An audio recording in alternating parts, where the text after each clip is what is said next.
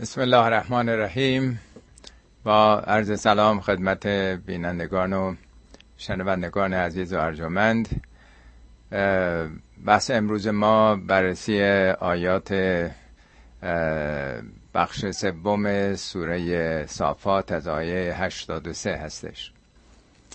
خب ما در جلسه اول آیات مربوط به نشانه های خدا در طبیعت رو خوندیم و بعد داستان نسل های مختلفی که در روی زمین آمدن و چگونه انکار کردند اجمالا بررسی کردیم. در جلسه دوم من حالا آیات آخری رو برای اینکه اتصال مطالب برقرار بشه می‌خونم. میفرماد که نهم الف و آبا ضالین. های گذشته پدرانشون رو بر یک خط گمراه کننده ای رو یافتند. فهم علا آثارهم یهرعون. اینا با تمام شوق و اشتیاق با تقلید و تبعیت از شیبه های انحرافی اونها دنبال همون خط رفتن. نخواستن فکر و اندیششون رو به کار بندازند. و لقد زل قبلهم اکثر الاولین. بیشتر نسل های گذشته گمراه شدند. و لقد ارسلنا فیهم منذرین. ما هم انذار دهندگانی هشدار دهندگانی آگاهی بخشانی رو فرستادیم. فنزور کیف کان عاقبت المنذرین. حالا نگاه بکن که سرانجام اونهایی که این آیات رو تکذیب کردن و نپذیرفتن چگونه بود؟ الا عباد الله المخلصین مگر بندگان خالص شده.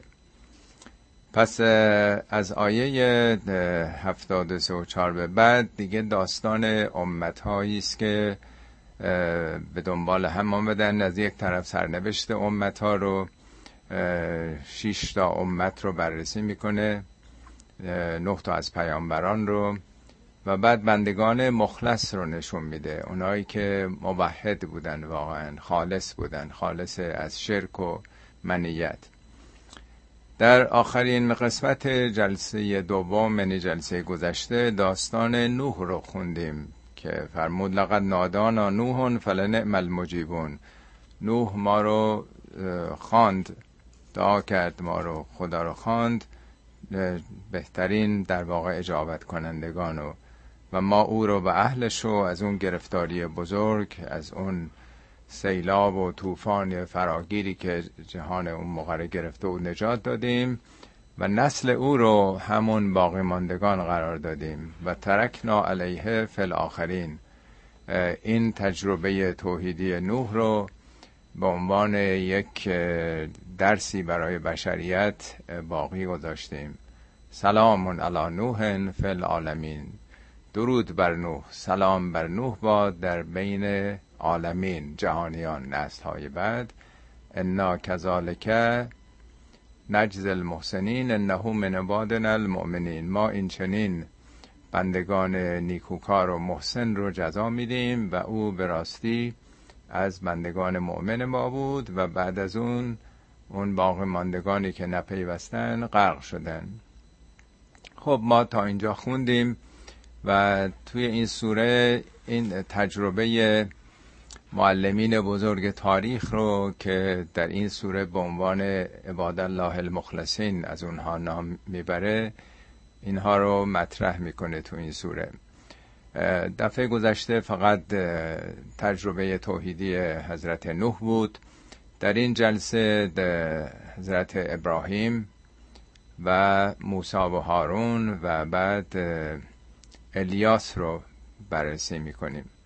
دو تا دیگه میمونه که در جلسه چهارم انشالله جلسه آخر اون رو خواهیم دید. و ان من شیعته ابراهیم.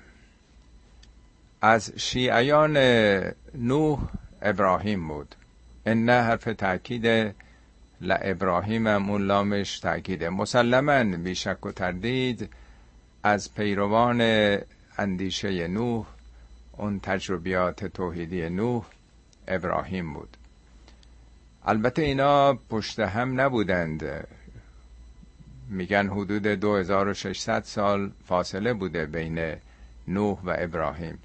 ولی بالاخره پیام های نوح نسل به نسل همینجوری گشته تا به ابراهیم رسیده. بالاخره مثل همه هنرها مثل همه علوم به هر حال در طول تاریخ بشر انسان ها تجربیاتی کردن. این تجربیات روی هم دیگه گذاشته شده نسل به نسل رسیده به نسل های بعدی موجب پیشرفت علوم از فیزیک و شیمی و ریاضیات و همه رشته های معرفت بشری.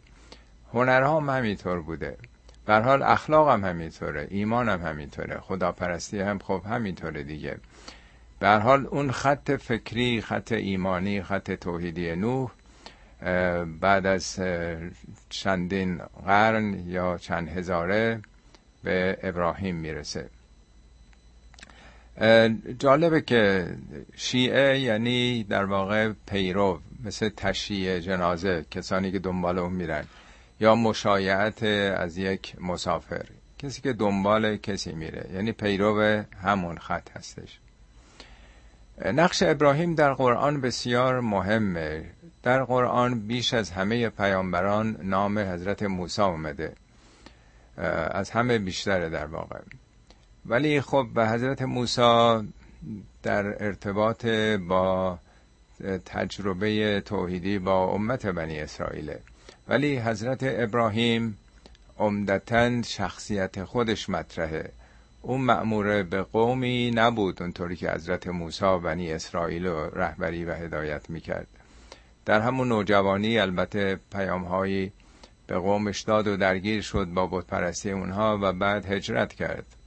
انی مهاجران مهاجرون الی ربی سیهدین. من مهاجرت می‌کنم ابراهیم یک پیامبر فرازمانی فرامکانی بود.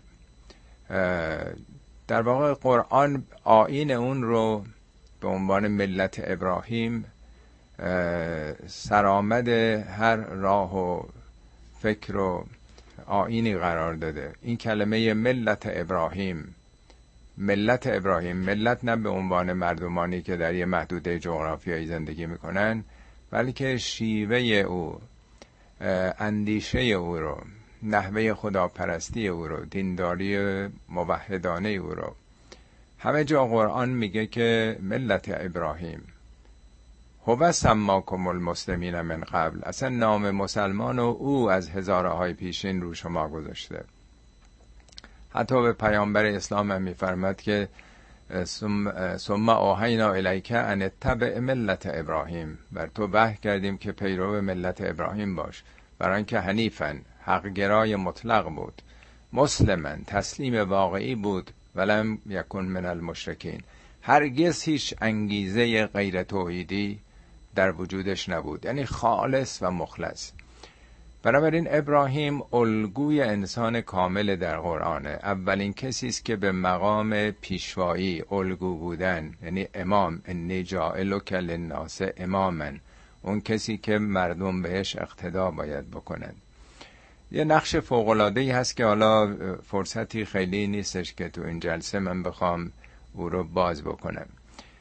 در این سوره به تناسب محورش که از یه طرف گمراهی امت هاست و از یک طرف هم اخلاص این معلمین بزرگ تاریخ اینهایی که در واقع بشریت رو پیش بردند خالصانه و موحدانه به سوی خدا رفتن اون بس هست. ابراهیم رو از این زاویه معرفی می‌کنه. اخلاص او رو. از جا ربهو به قلب سلیم آنگاه که با دل سلیمی سراغ خدا رفت. ابراهیم خب مثل مردمان هم عصر خودش مردمان بابل قدیم تمدن بابل خب اونا به ستاره ها توجه داشتند. تلشون رو در ستاره ها می‌دیدند. بعضی بعضی ها به ماه یا خورشید. در اون دوران در واقع این چنین بوده. پرستش انسان ها تاله خودشون رو این چنین می‌دیدن که روز نحسه یا روز سعدیه این کارو بکنن اون کارو نکنن. خب ابراهیم تو قرآن توضیح میده که اول سراغ ستاره ها میره. ما حالا پشت سر هم می‌خونیم فکر می‌کنیم اینا در عرض یک ساعت اتفاق افتاده. ولی نه ممکنه که مدت ها طول کشیده. ولی وقتی می‌بینه که ستاره ها غروب می‌کنن نه ماه که در میاد میگه این بزرگتره. هازا ربی این باید همه کاره باشه این باید ارباب باشه. ولی وقتی ماه هم غروب می‌کنه میگه خورشید که در میاد میگه نه این بزرگتره این باید قاعدتا رب باشه. میگه فلم ما افلت قال انی لا احب الافلین میگه نه من چیزی که افول بکنه. غروب بکنه دوست ندارم. انی وجهت و وجهی للذی فطر السماوات والارض.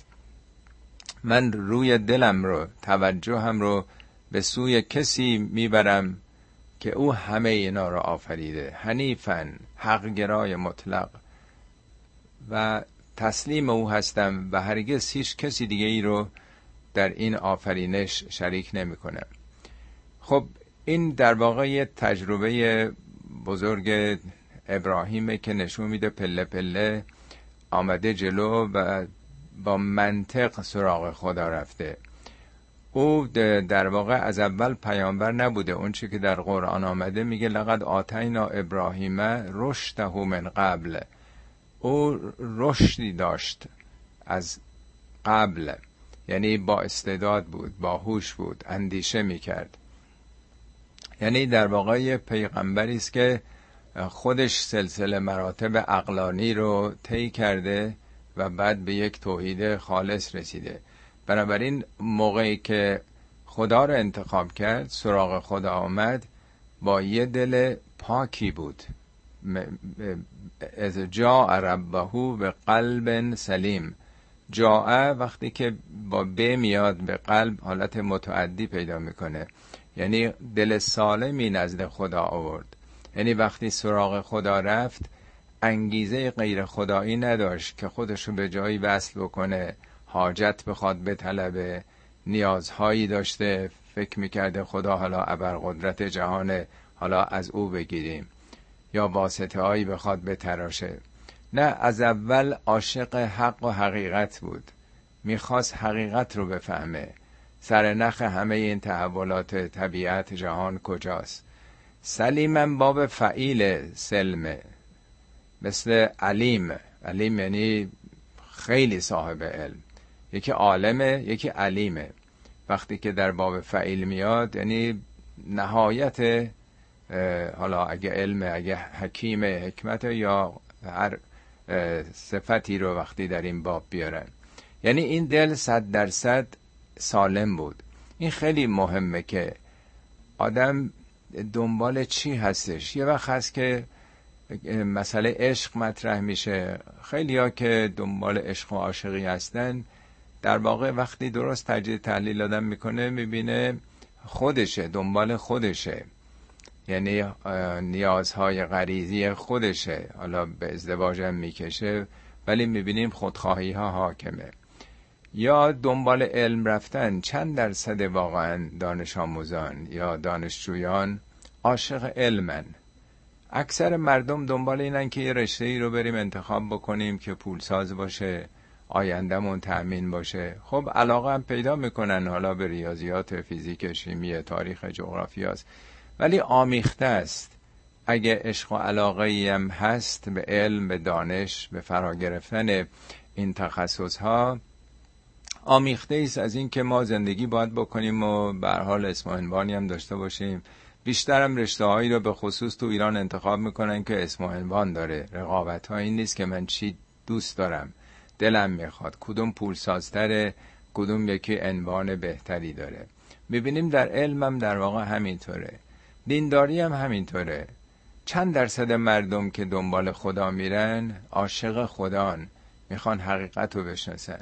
چند درصد مردم دنبال انبیا میرن دنبال اولیا میرن دنبال اماما هستن. واقعا عاشق و شیفته اخلاق و رفتار اونا هستن. یا نه وقتی که مشکل دارن حاجت دارن گرفتاری و مشکل مالی یا بیماری هست سراغ اونا میرن. دیگه رفت رفت تا دو مرتبه یه گرفتاری پیدا کنیم و سراغ اونا بریم. این همه واسطه ها و شفیع ها و اینا همه برای چیه؟ یعنی می‌بینیم گرچه طرف یک شخصیت بسیار ممتازی رو هم انتخاب کرده ولی وقتی درست دقت کنیم می‌بینیم که این یا به خاطر اون نیازهای درونی خودشه یا اینکه به حال مخلوطه هم عاشق اون پیامبر اون امام یا دنبال خداست ولی به هر حال آخرش یه شرکت سهامی می‌بینیم که حالا 50 درصد سهم خداست 50 درصد خود یا وابستگان به خوده. ولی ابراهیم با یه دل سالم او واقعا دنبال حقیقت بود. حالا بعدا می‌خونیم تو این سوره یا سوره های دیگه. وقتی هم که هجرت می‌کنه از سرزمین سبز خرم و بسیار پربرکت بابل میره کجا؟ در یه دره تنگ منطقه استوایی دره سوخته مکه. مکه مثل حالا که شهر نبوده. میگه ربنا انی اسکنت من ذریتی به واد غیر ذی زرع عند بیتک المحرم. پروردگارا من ذریم و همسر و فرزندم آوردم اینجا به یک واد غیر زیزر یک دره که فاقد کشاورزیه. یعنی هیچ آب و علفی هیچی نیست. اند کل محرم نزد اون خانه محترم تو حریم تو ربنا لیقیم و سلات پروردگارا تا اینها سلات رو یعنی روی کرده به تو رو احیا بکنن برپا بدارن. فجعل افعدتا من الناس تهوی الیهم. خدایا دلهای بعضی از مردم رو متوجه این کانون مرکز بکن. یعنی میره در دل بیابان ها همینی که بهش الهام شده بوده که از زمان آدم یک کانون توحیدی بوده. این در واقع دنبال عشق دنبال در واقع خداست. عاشق او هستش شیفته او هست. همه زندگیشو از همسرش و فرزند گرفته در یک بیابان بیاب و علف اونجا قرار میده فقط برای اینکه یاد خدا نام خدا رو در واقع اینها بتونن احیا بکنن. یعنی یک مدرسه توحید و پایگذاری می‌کنه. حالا اینجا میگه از جا ربهو به قلب سلیم که این در جای دیگه قرآن هم راجع به ابراهیم آمده. در جای دیگه دعا است که سوره شعراس آیه 82 میگه رب لا تخزنی یوم یبعثون پروردگارا روزی که مردم برانگیخته میشن منو خار نکن منو ذلیل نکن. آبروی من اونجا ریخته نشه. یوم لا ینفع مال ولا بنون روزی که نه مال به درد آدم می‌خوره نه بچه ها الا من ات الله به قلب سلیم. مگر یکی با دل سالمی نزد خدا بیاد؟ یعنی اون دل پاک از هرس از حسد از کینه از دشمنی از نفرت از همه این رضایل اخلاقی که در بین مردم هست. میگه فقط اونه که امن هستش. خب اینجا شروعش اینه که اصلا آمدنش به سوی خدا رفتن به طرف خدا با یه دل خالی از هر گونه خودبینی و خودخواهی و نیازه. فقط عاشق حقیقته می‌خواد او رو پیدا بکنه. از جا ربه به قلب سلیم از قال لعبیه و قومه مازا تعبدون؟ این اولین نشانه است. پدرش یه بزرگ قوم بوده. پدر ابراهیم میگن بودساز بوده. یه آدم معتبری در بین اون مردمان البته پرست اون دوران. در دوران پدر سالاری مطلق قدیمه در هزاره های پیشینه. ابراهیم هم یه نوجوانی بیشتر نیسته خب اینه که یه کسی به خودش اجازه بده بیاد با پدرش بحثی رو مطرح بکنه که صد درصد با باورهای او تفاوت داره. در سوره مریم توضیح میده میگه یا ابته انی قد جاءنی من العلم مالم که پدر جان پدر عزیزم من به یه حقایق یه آگاهی رسیدم که تو ازش خبر نداری. بذار من برات توضیح بدم. باعث نجاتت میشه. اون میگه که برو گم شو دور شو از من. وحجرنی ملیان دور شو می‌خوام دیگه نبینمت. اگه دست بر نداری از این حرفا لرجمن نکن میدم سنگسارت بکنن. ولی ابراهیم با نهایت ادب مهربانی و مدارا آخرش هم میگه پدر جان من از خدا می‌خوام که تو رو هدایت بکنه. انه کان بی او به من مهربانه او با من توجه داره. می‌بینیم که انقدر شخصیت داره انقدر رشد یافته است که در اون دوران که حالاش هم معمولا بچه ها کمتر به خودشون اجازه میدن که یه حرف منطقی با پدرشون مطرح بکنن به زبان خوش. جالبه به جایی که جوان در واقع پرخاشگر باشه و پدر و مادر مهربان باشن این داستان برعکسه. البته خیلی ها گفتن این پدرش نبود و بلکه عموش بوده. ولی خب قرآن می‌تونست بگه به عموش گفت.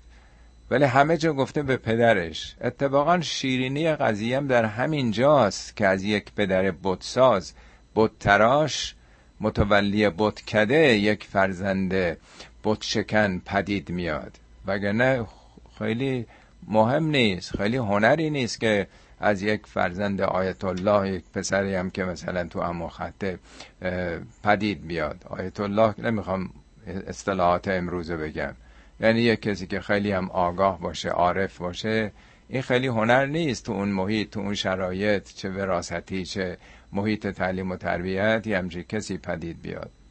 پس این اولین نشانه است که آزاد از وابستگی به پدری که خدایی می‌کردن اون موقع پدران پدر سالاری بود.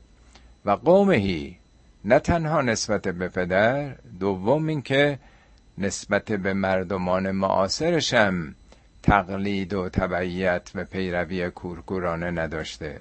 از قال لقومهی مازا تعبدون. آخه این چیه که عبادت می‌کنید؟ در سوره انبیا که سه سال و این آیات مال سال سوم بعثته سه سال بعدش در سوره انبیا یه طول و تفصیل بیشتری داده.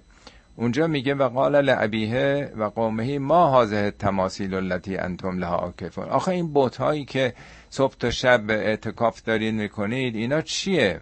اونا میگن قالو وجدنا آباءنا لها آبدین پدرانمون نسل های گذشته همه این کار می‌کردن و ما پیرو اونا هستیم.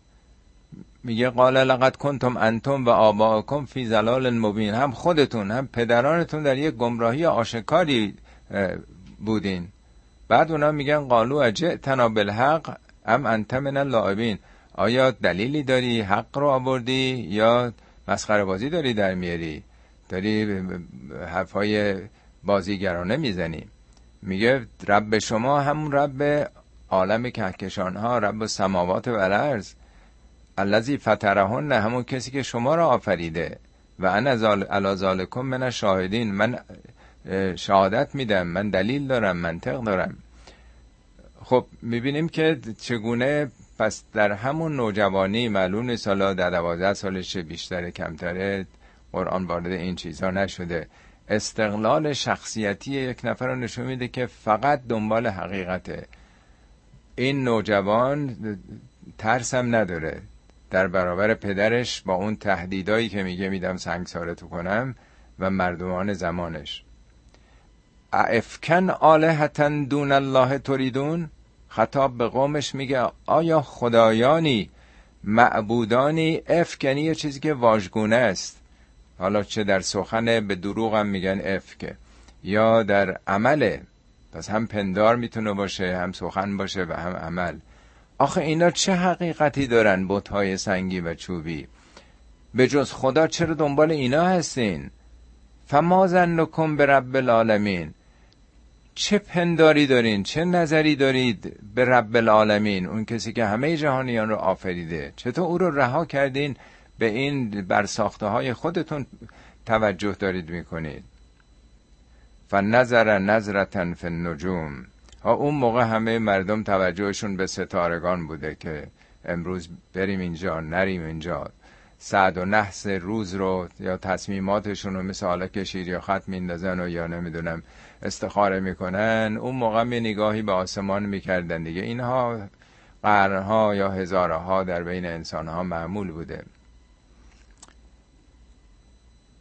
فنظر نظرتا فی النجوم فقال انی سقیمون میگه که من بیمارم حالا سقیم یعنی حالشو ندارم خلاصه. حالا بعضی گفتن یه دروغ مسلحت آمیزی بوده می‌خواسته با اونا نره یه روزی بوده یه روز جشنی مثل روزای رحلت و نمی‌دونم تولد شخصیت های بزرگ مذهبی. اونا هم یه روزای خاص دینی برای خودشون داشتن یه آداب و مناسکی داشتن دیگه. باید می‌رفتن بیرون. این نمی‌خواسته بره. حالا دلیلم نیست که حتما مریض به اون معنا بوده باشه چون ابراهیم در حال اندیشه بوده دیگه. این کسی که به ستاره ها توجه می‌کنه به ماه به خورشید هی داشته فکر می‌کرده. یعنی در واقع دچار یک زد و خورد شک در درون خودش بوده که می‌خواسته به حقیقت برسه. خب داستان و همه اینا خوندیم. به حال اون استنکاف می‌کنه. امتناع می‌کنه از اینکه با اونها بره بیرون شهر تو اون مراسمی که بوده. ظاهرا از صبح می‌رفتن و شب برمیگشتن حالا توی این عبادتگاهشون اتکاف می‌کردن به اون بتها. فتولوا انه مدبرین. وقتی که خب این نمیاد اونها پشت می‌کنن بهش و میرن دیگه. در سوره انبیا حالا اینا باز می‌کنه که با همون مردمی که صحبت می‌کرده با اونا میگه و تالله لعکیدن اسنامکم بعدن تولوا مدبرین. به خدا قسم من یه فکری برای این بوتهای شما می‌کنم. یعنی اون موقع در واقع یه تهدیدی کرده بوده که آخر چیه دارید اینایی که میپرستید؟ اینا رو خودتون ساختین. من یه فکری براشون خواهم کرد. به خدا قسم. حالا اینجا میگه از اون میرن و وقتی که خب میرن دیگه خلوت میشه شهر. فراغ الى آلهتهم فقال الا تأکلون. فراغه همون ذهب است. ذهبنی یعنی رفتن ولی راغه به رفتن مخفیانه میگن. در جای دیگه قرآن هم آمده حتی درباره ابراهیم. یه وقت هست که آدم یک مستقیم در یک مسیری میره یه جایی میره یه وقت هست که نمی‌خواد دیگران بفهمن. با آهستگی با مراقبت با احتیاط میره. به این میگن فراغ الی آلهته. میره سراغ بتخانه سراغ آلهه اونها معبودان اونها بتهای متعددی که در اون بتخانه قرار داده بودن. فقال الا تاکلون خب این معمول بوده دیگه. بهترین میوه ها بهترین محصولات رو همیشه جلوی بت ها میگذاشتن. خب معلومه که کی میخورده اینا؟ کی اینا رو مصرف می‌کرده؟ جز متولیان اون بتکده که کسی نبوده دیگه. خب میگه و چرا میل نمی چرا نمی‌خورید؟ حالا این می‌خواد از نظر اطمینان قلبی خودش یقین خودش تحقق پیدا بکنه. بر حال طرح این سوال می‌کنه که چرا نمی‌خورین جلوی همه اونا ظرف های بزرگ شیرینی حالا یا میوه ها و نمی‌دونم انواع محصولات بوده که معمولا مردم بیچاره باید می آوردن اونجا تقدیم می‌کردن و در واقع گردانندگان اون نظام بتپرستی اونا بودن که اینا رو میبردن و مصرف می‌کردن. حالا واقعا این سوال مطرح هستش که این پولایی که مردم میرن میریزن تو زریح ها که هر چند وقت یه بار می‌بینین ده ها گونی اسکناس جمع می‌کنن یا طلا و جواهراتی که مردم میریزن.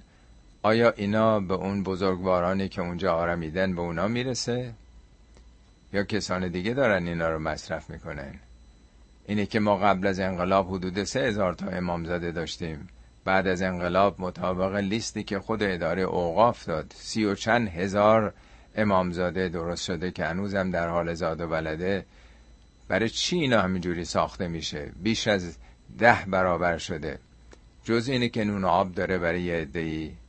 و وقتی هم که عوام نمی‌دونن فکر می‌کنن این پولی که اونجا میریزن تو چای جمکران میریزن یا تو این زری ها میریزن واقعا به اون کسی که حالا این مکان به نام او بنا شده.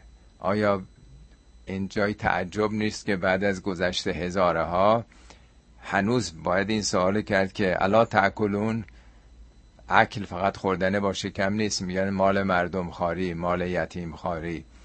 آیا شما مصرف می‌کنید این پولا؟ این پولا به شما می‌رسه؟ یا کسان دیگه به نام شما دارن به آلاف و علوف می‌رسن؟ الا تاکلون مالکم لا تنتقون چتونه؟ چرا حرف نمی‌زنین؟ چرا جواب نمیدین؟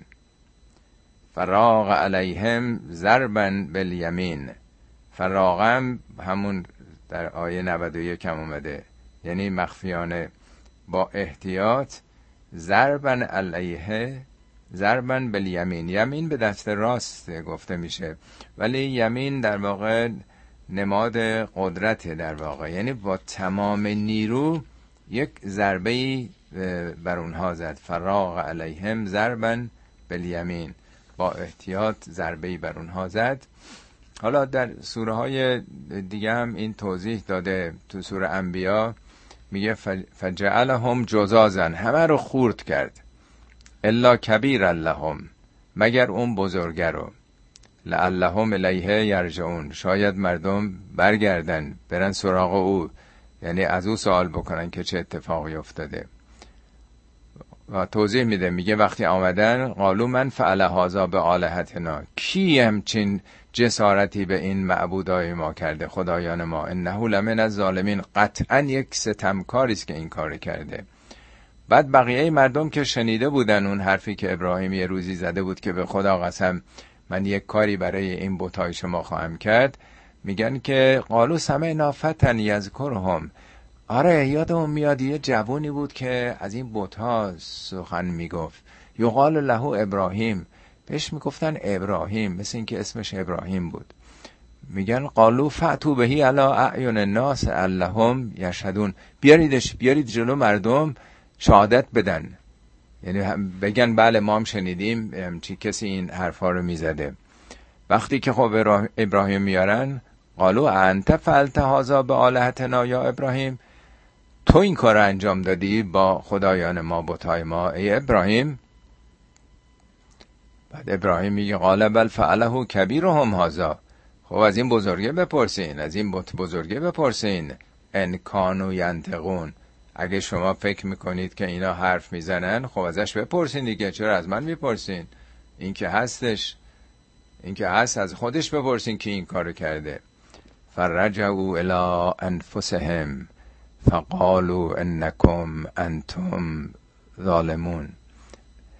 میگه به نفس خودشون برگشتن به وجدان خودشون برگشتن. بعد به هم دیگه گفتن که انکم انتم ظالمون. عجب ظلم ما داریم به خودمون می‌کنیم. هم به هم دیگه گفتن فرافکنی. یعنی یه مرتبه متوجه شدن که خب راست میگه این جوون. اینا که حرف نمی‌زنن ما چی چی بریم بپرسیم از این بوت بزرگ؟ بعد میگه سومن نوک سوالا هم. بعد سراشون انداختن پایین. خجالت زده شدن شرمنده شدن. بعد به ابراهیم میگن لقد علمت ما ها ینتقون تو فهمیدی پس که اینا حرف نمی‌زنن. باری که الله تو فهمیدی که حرف نمی‌زنن. قال اتعبدون من دون الله ما لا ینفعکم شیئا ولا یضرکم. ابراهیم میگه آخه شما دارید چیزی رو عبادت می‌کنید که نه فایده براتون داره نفی بهتون میرسونه. شما این که باید این محصولاتتون رو بیارین تقدیم اینا کنیم. و نمی‌تونن علیه شما کاری بکنن. نه دوستی می‌تونن بکنن نه دشمنی. اف لکم و ما تعبدون من دون الله. اف وای بر این افکار و اندیشه های شما. افلا تعقلون؟ آخه چرا عقلتون رو به کار نمی‌برید؟ در سوره های بعدی همطور که عرض کردم این داستان همینجوری بیشتر هی باز کرده. اینا سال سوم از 23 سال رسالت. یواش یواش داستان های قرآن رو به تناسب محور هر سوره هی باز می‌کنه ابعادی از اون ماجراها رو. تو این سوره چون مسئله اخلاصه نشون میده که پیامبران اون جایی که دقیقا اخلاص نشون میده کجاها بوده؟ خب دیدیم که در برابر پدرش در برابر قومش در برابر بزرگان زمان حالا تو سورای دیگه حتی در برابر نمرود اون سلطان اون دیکتاتور تاغوتی که تو اون موقع بوده ترس و باهمه ای نداشته. یه جوان می‌دونه که برخورد کردن با تعصبات یک قوم با خرافه های یک قوم چه آثار و عوارضی داره. چگونه جونش رو به خطر داره میندازه. اینا اخلاص دیگه. ترس جبن این یکی از دلایل بدخداشناسیه تو نهج البلاغه حضرت علی میفرمند که حرس و حسد و ترس اینا از بد خدا شناسی ناشی میشه. کسی که خدا رو واقعا شناخته باشه که همه این میلیاردها کهکشان آفریده که دیگه از یه بندگانی نمیترسه. کسی که خدا رو شناخته باشه که هرس دیگه نمی‌زنه. می‌دونه خدا رزق و روزی بندگان دست اونه. حسادت به کسی دیگه نمی‌کنه. میگه این بخل و اینا همه از بد خداشناسی ناشی میشه. کسی خدا رو واقعا شناخته باشه دیگه ترسی نداره دیگه. به قدرت عالم هستی در واقع تکیه کرده. فاقبلوا الیه یزفون. وقتی که با اون ضربه می‌زنه و اینا رو خورد می‌کنه آیه 94 میگه مردم فاقبلوا الیه یزفون با حالت یزفون. یزفون اون شدت و هیجان عصبانیت در واقع. دیدیم بعضی از مسابقات مثلا بسکتبال یا فوتبال مردم میریزن تو خیابونا سر از پا نمی‌شناسن. حالا اون جنبه البته خوشحالی داره. یا بعضی هم خشم. نسبت به یه اتفاقی که میفته هنوز مثلا در امریکا هم در پیشرفته ترین تمدن های غربی می‌بینیم که میریزن مغازه ها رو مثلا اونا که شکست خورده تیمشون قارت بکنن آتیش بزنن چیکار بکنن. خب بوت یک مردمی که بوتهای آبا اجدادی نشموده شکسته شده با شدت هجوم میارن. یزفون همون ارز کردم شدت هیجان در واقع بردن عروس به خانه دامادم زفاف میگن در واقع که یک نوع مثل اینکه داماد دیگه خیلی هیجان داره و شدت علاقه است که هرچه زودتر به هم دیگه برسن. قال اتعبدون ما تنهتون؟ ابراهیم میگه آیا چیزی که خودتون تراشیدین؟ تنهتون همون سنگ تراشیه. چیزی رو که خودتون به دست خودتون ساختین دارید میپرستید؟ والله خلقکم و ما تعملون. در حالی که خدا هم شما را آفریده و همون چیزایی که عمل می‌کنید. عمل شما را هم خدا آفریده. مگه تو قرآن نیمده که تو نبودی که تیر انداختی؟ ولکن الله رما. یعنی اون تیری هم که تو انداختی. و ما رمیت از رمیت. ولکن الله. تو نبودی که تیر انداختی وقتی انداختی. این خدا بود که انداخت.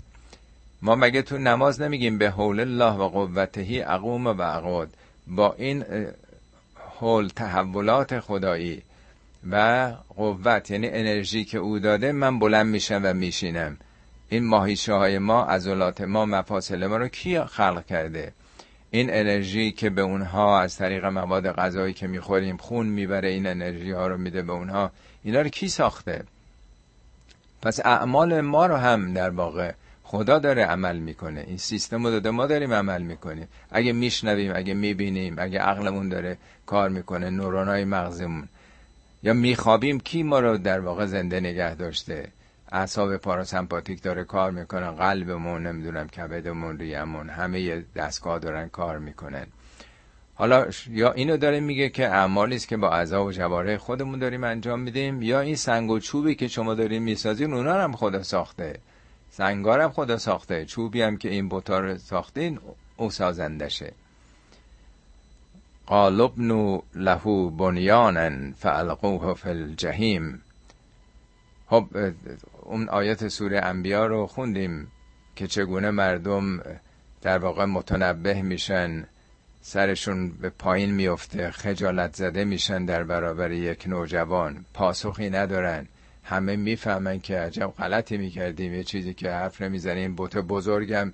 لاله اونم نمی‌تونه چیزی بگه.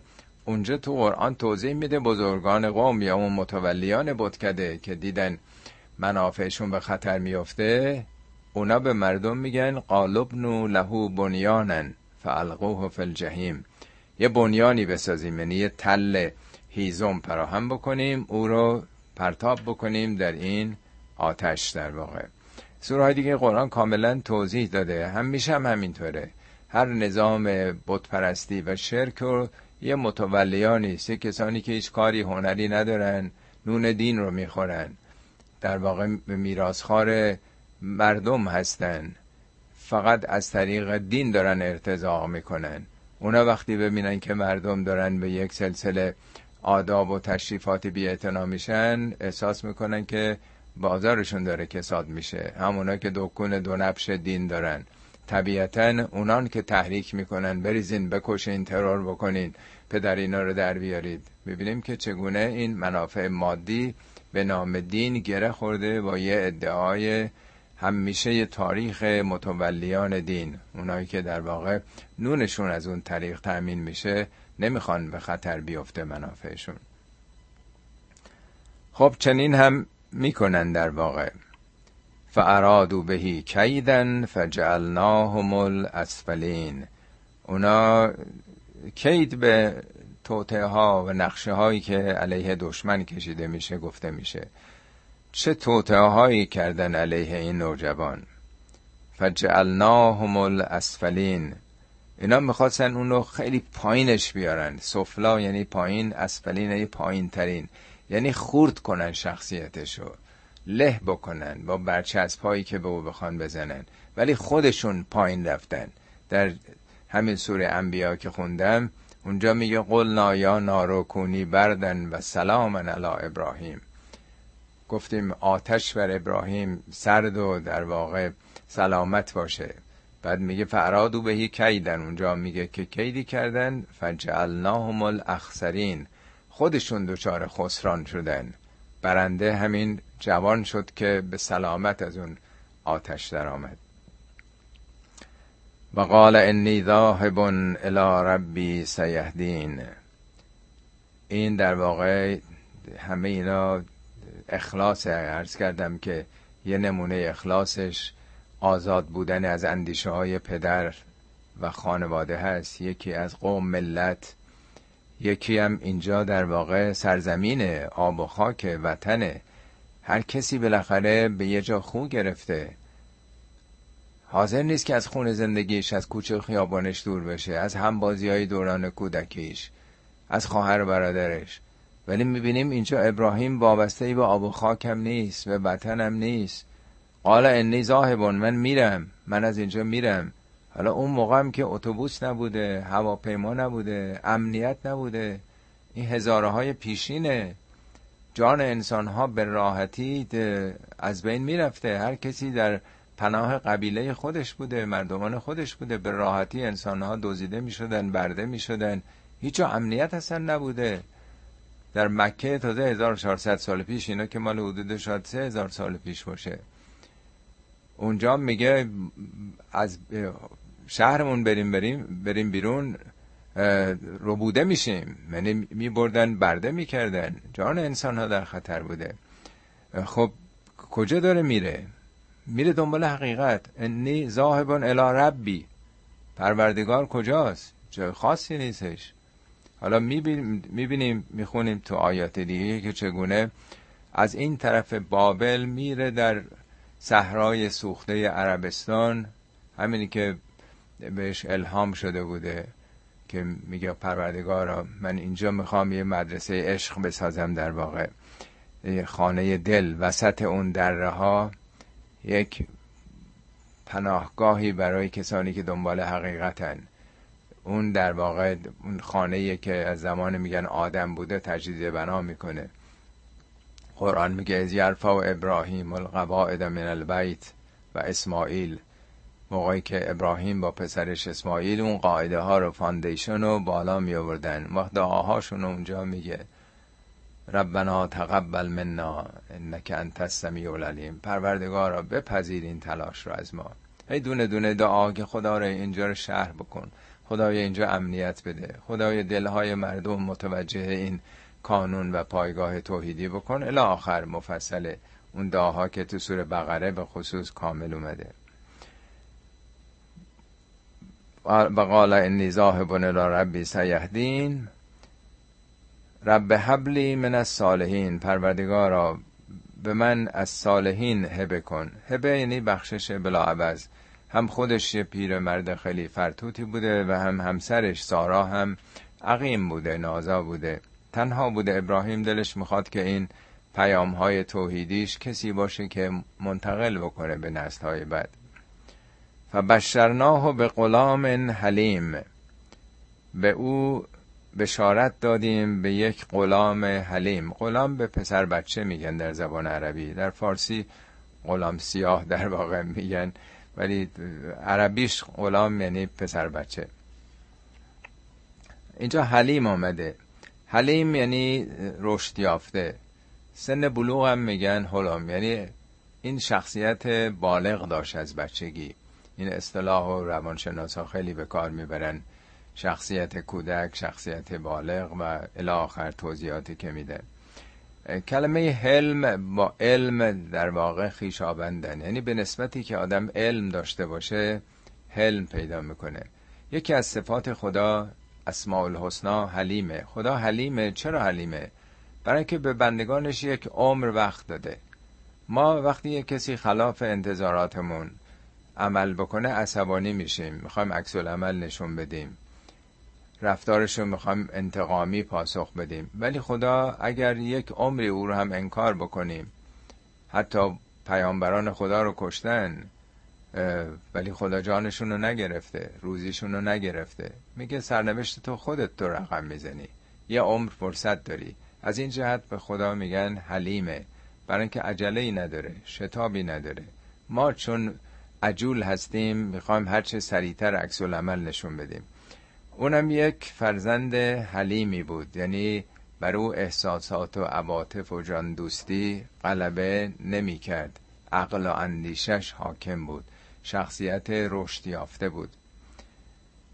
فبشرناه به غلام حلیم فلما بلغ معه السعی وقتی که این پسر بلغ معه السعی همراه پدر به سن سعی رسید. سعی به دویدن میگن.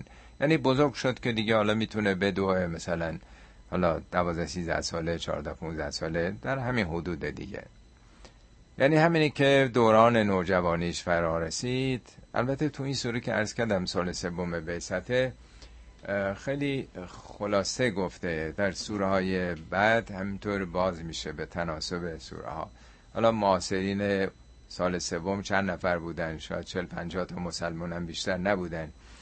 ما باید جا پای اونا بذاریم که به تدریج چگونه با این ماجراهای تاریخی آشنا شدن. وقتی این پسر بچه با او همراه او از حالا یه پدری است که تنها فرزند رو داره و در واقع امیدش به این هستش که حالا در آینده این کوله بار امانت رو او به دوش بگیره. قال یا بنی انی ارا فی المنام انی کرد بنیه بنیه پسرکم پسر جان. انی ارا فی المنام انی کرد انی ارا ارا مزاره اگر مازی بود میشه می‌شد رعی تو که در خواب دیدم. ولی ارا به نظر میاد که هر وقت ابراهیم می‌خواست سرش رو به زمین بگذاره این صحنه جلو چشمش میاد میامد که فرزندشو داره قربانی می‌کنه. اون موقع رسم بوده دیگه. در آستانه بتها در بتخانه ها فرزندانشون و دختران خردسالشون و در همه مذاهب بوده دیگه تو دنیا.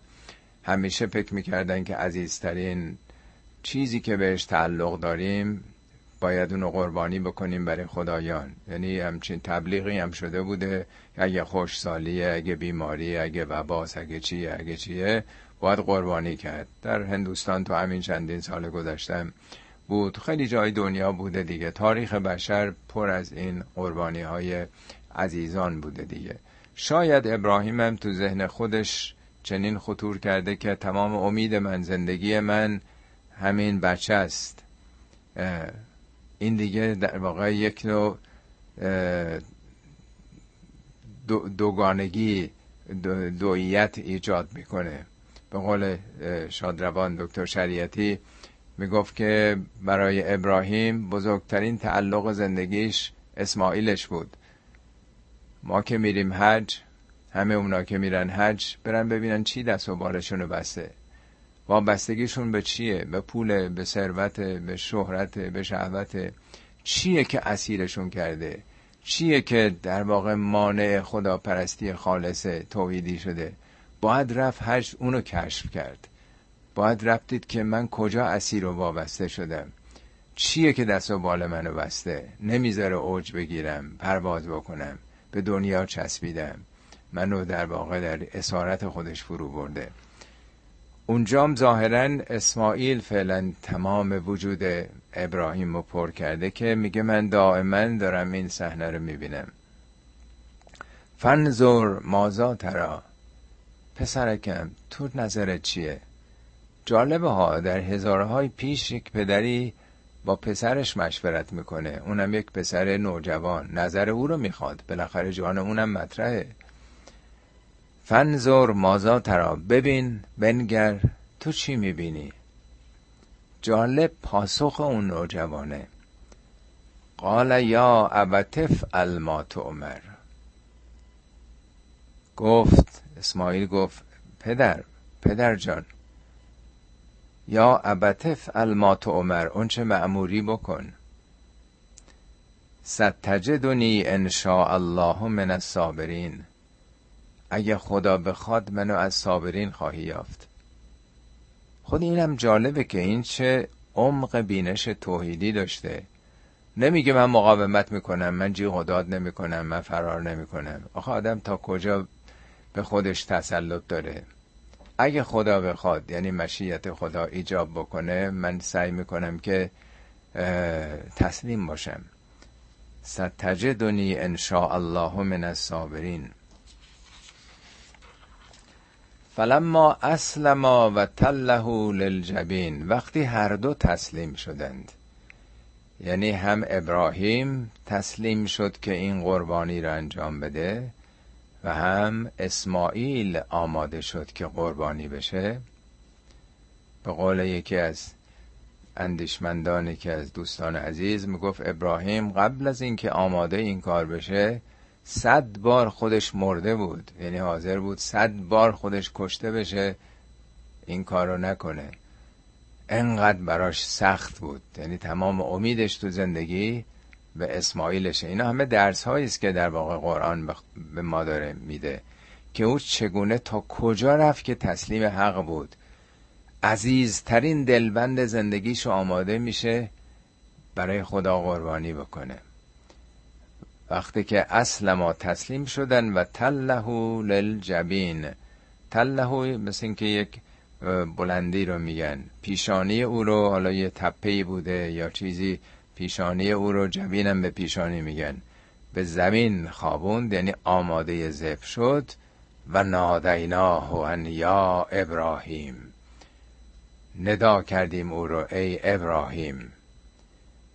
اینجا که نادیناه میگه ما ندا کردیم. ما مثل اینکه تمام هستی در وجود خودش تنی نفکنده یا مثل اینکه فرشتگان یا نیروهای جهانه هر جا که معمولا خداوند با زمیر متکلم مع غیر نام می‌بره یعنی یک سیستم و نظام رو نشون میده. نه جایی که فقط می‌خواد بگه مرا بپرستید و بدونی همه جا من میگه. ولی این نکته مهمیه که این زمیر نا در کجاها میاد.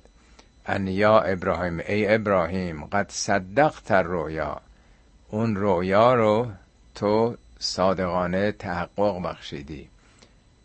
انا کذالک نجز المحسنین. ما این چنین محسنین نیکوکاران و این چنین جزا میدیم. ان هذا لهو البلاء المبین. این یک آزمون بسیار آشکاری بود. یعنی این فقط یه آزمون بود که تو تا کجا حاضری دنبال خدا باشی؟ حتی اگر فرزندتم بخواد قربانی بشه قصدی نبوده که این کار بشه. بعضی ها گفتن خب چرا خدایی همچین چیزی گفته؟ خدا که نمی‌خواسته باشه. می‌خواسته تا اون لب مرز ببره ببینه که این تا کجا می‌کشه.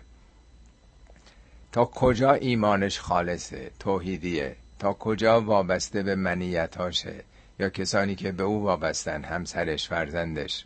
این مهم بوده فقط یک آزمون بوده.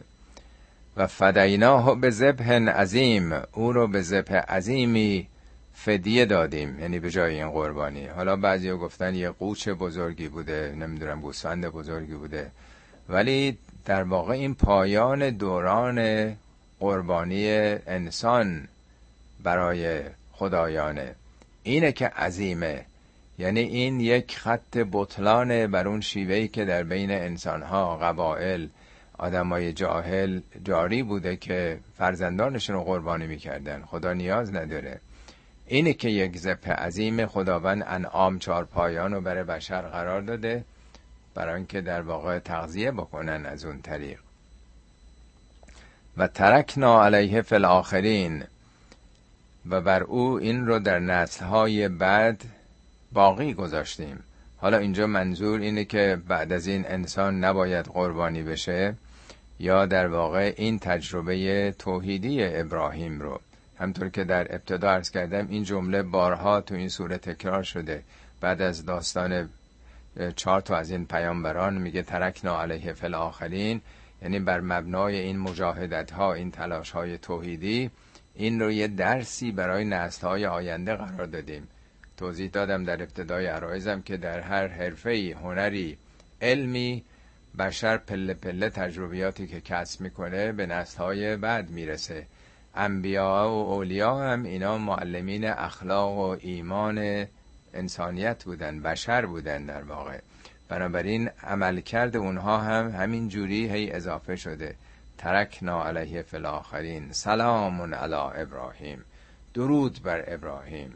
سلامت باد اون وجود اون تجربیات اون در واقع عمل کرده توحیدیش. کذالک نجز المحسنین انه من عبادنا المؤمنین.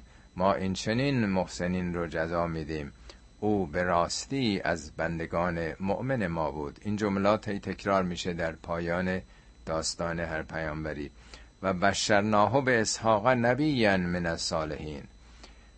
او رو بشارت دادیم یعنی علاوه بر اسماعیل که حالا این تجربیات و تسلیم او رو هم که یک فرزند حلیمی بود بیان کرد بشارت دادیم او رو به اسحاق که نبی من از صالحین اونم پیامبری از صالحین بود.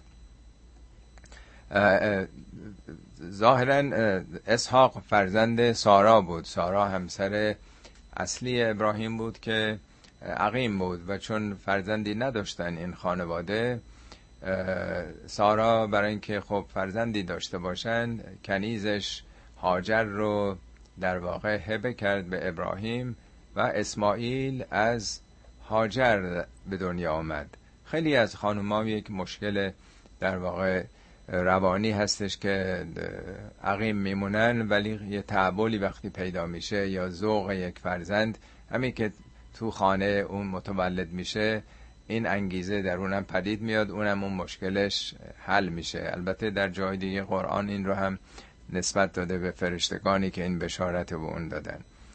بشارت دادیم به اسحاق که یک پیامبری از صالحین بود و بارکنا علیه و علا اسحاق و من هما محسن و ظالم لنفسه مبین.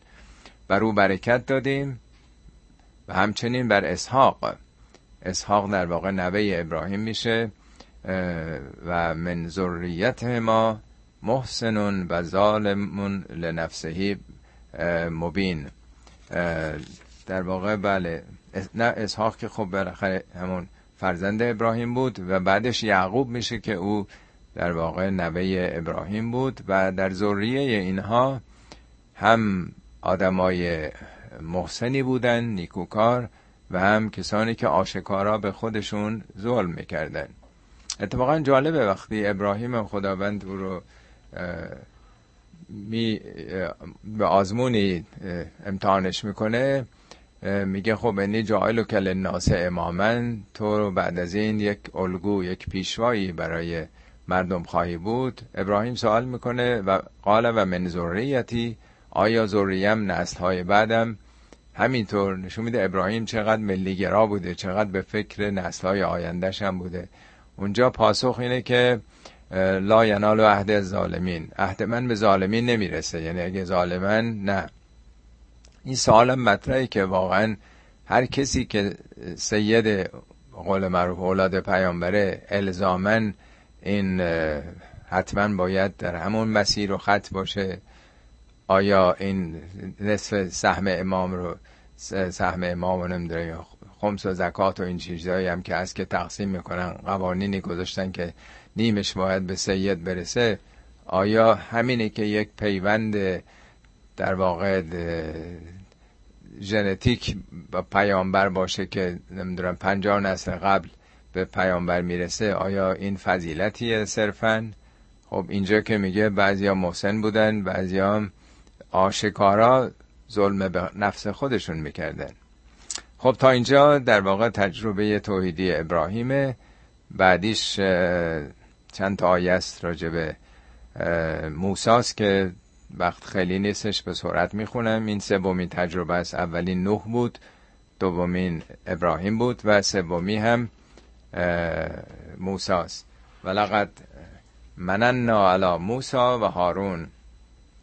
ما بر موسا و هارون منت گذاشتیم. منت نه به معنای منتی که تو فارسی میگه منت به نعمت گرانی که کسی رو از مشکلات و گرفتاری یا نجات بده گفته میشه.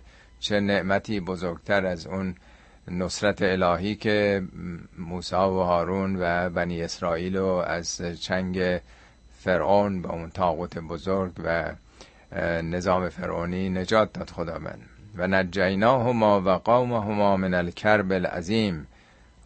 آن دو را یعنی موسی و هارون رو و قوم اون دو رو از اون کرب عظیم. کرب اون اندوه اون مشکلاتی که فرزندانشون رو سر می بریدن دخترانشون و زنانشون رو به بیگاری میکشیدن اینا رو در ساختن اون اهرام به کار می‌گرفتن. چه شکنجه به اینها می‌دادن؟ میگه از اون کرب عظیم نجاتشون دادیم. و نصرناهم فکانو هم الغالبین. اونا رو نصرت بخشیدیم. اینها بودن که سرانجام پیروز شدن نه فرعونیان. و آتیناهم الکتاب المستبین. به اونها به اون دوتن یعنی موسا و هارون کتاب مستبینی دادیم. مستبین یعنی در واقع آگاهی بخش روشنگر. صفت تورات دیگه. تورات هم قرآن میگه نور بود و هم هدایت بود. اینجا مستبین یعنی تبیین کننده حق و از باطل نیک و از بد جدا کردن در واقع. و هدینا هم از سرات المستقیم. آن دو رو به راه مستقیمی رهبری کردیم. هدایت هم به معنای بیشتر بردن به مقصد در واقع نه فقط راهنمایی در واقع نظری.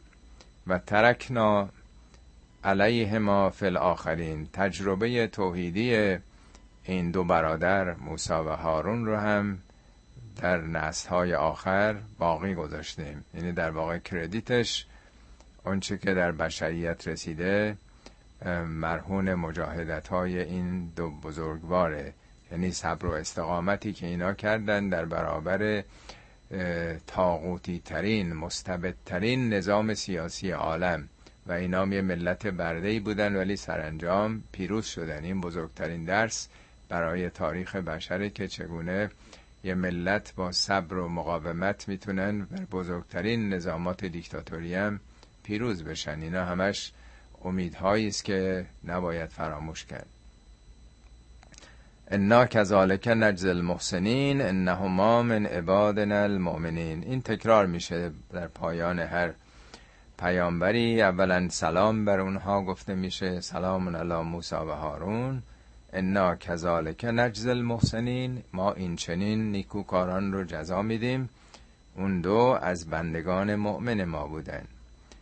تجربه چهارم که به سرعت این رو هم میگذریم اینم راجع به الیاسه و ان الیاس لمن المرسلین این ان و لام لمن هر دوش تاکید اونم قطعا از رسولان بود. من المرسلین از قال لقومهی الا تتقون؟ که به قومش گفت که چرا پروا پیشه نمی کنید چرا خیشتنداری نمی کنید چرا سلف کنترل به اصطلاح ندارید جلو خودتون رو نمی‌تونید بگیرید. اتدعون بعلا آیا یک گوساله رو حالا بل و بعضی گفتن گوساله بعضی هم گفتن که اسم یک بوتی بوده. و تذرون احسن الخالقین بهترین آفرینندگان رو رها کردید چسبیدید به یک بوت کی اون احسن الخالقین؟ الله ربکم و رب آبائکم الاولین. همون اللهی که هم ارباب شماست و ارباب تمام پدران پیشین شماست. نه تنها خود شما بلکه نسل های گذشته که شما حالا روی شرک و خرافات و عقاید انحرافی اونها دارید پیش میرید. فکذبوه فانهم لمحضرون. با وجود این اونها هم تکذیب کردن الیاسو و اونها هم احضار خواهند شد به خاطر انکارشون. الا عباد الله المخلصین. مگر بندگان خالص خدا که این هم درباره نوح تکرار شده و هم ابراهیم و هم موسی و هارون و هم اینجا راجب الیاس که محور سوره اخلاص در خدا پرستیه و ترکنا علیه فی الاخرین. این پیام رسالت الیاس در نسلهای آینده به کردیت او به حساب او گذاشته شد. می‌دونیم که الیاس هم گفته میشه که حضرت مریم و حضرت عیسی ابن مریم و یحیی و زکریا و اینا همه تو اون خط هستن. در واقع اون شعبه هم از تجربیات توحیدی الیاس استفاده شده در اون مسیر رسالت ها سلام علی الیاسین. انا کذالک نجز المحسنین انه من عبادنا المؤمنین سلام باد بر الیاسین. ما این چنین نیکوکاران رو جزا میدیم. او قطعا بدون شک و تردید از بندگان مؤمن ما بود. خب دو تا دیگه از پیامبران موندن. یکی لوط یکی هم ایوب. ظاهرا اگر اشتباه نکنم که در جلسه چهارم یعنی آخرین جلسه. انشالله خدمتون اگر توفیقی بود توضیح خواهم داد. خیلی ممنون متشکر از عطف توجه و عنایتتون به این بحث تا اینجا.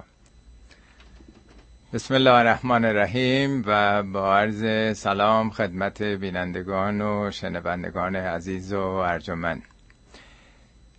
جلسه جلسه امروز ما در باره بخش چهارم آیات سوره صافات از آیه 133 خب همینطور که حتما به خاطر دارید در سه جلسه گذشته تجربیات توحیدی چهار پیامبر رو بررسی کردیم. تجربه نوح علیه السلام تجربه ابراهیم علیه السلام و بعد حضرت موسی و هارون علیهم السلام و چهارمیشم پیامبر بزرگ الیاس علیه السلام بود.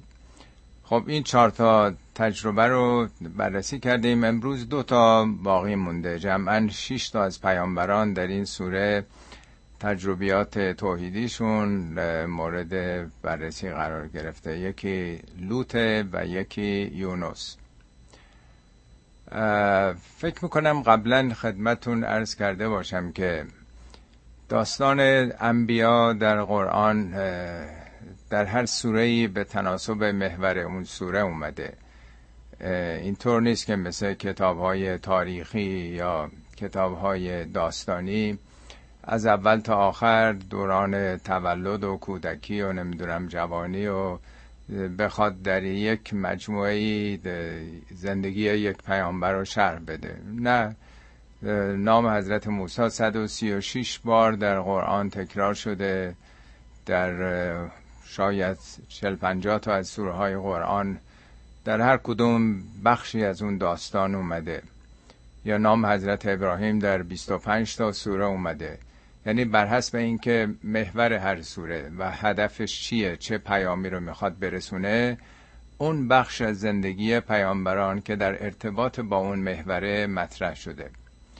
در یکی از این برنامه ها عرض کردم که اگر داستان حضرت موسی رو مثلا بخوایم تبدیل به یک تئاتر نمایش بکنیم شاید دوازده پرده داشته باشه که یه بار توضیح دادم.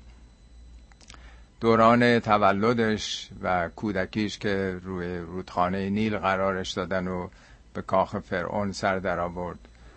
اون خب خودش داستانیه. تحویل گرفتنش از آب و نگهداریش. زندگی در کاخ فرعون در اون دوران کودکی و نوجوانی. بخش دومشون ارتباط هایی که از دوران جوانی به بعد با بیرون کاخ داشت اون برخوردهایی که با نیروهای فرعونی داشت تا فرارش به سوی مدین. در اون ده سالی که در مدین بود همسری اونجا اتخاذ کرد و این برای خودش یه دورانیه. و بعد در کوه تور و داستان نبوت و بخش دیگش رفتن پیش فرعون و افکندن اون معجزات و برخورده با ساهران و غیره. بخش های مختلف حالا نمی‌خوام وارد اون داستان بشم. بحث در اینه که چون این سوالم خیلی مطرح می‌کنن که چرا انقدر قصه های قرآن تکرار شده. در هیچ کدوم تکراری نیست.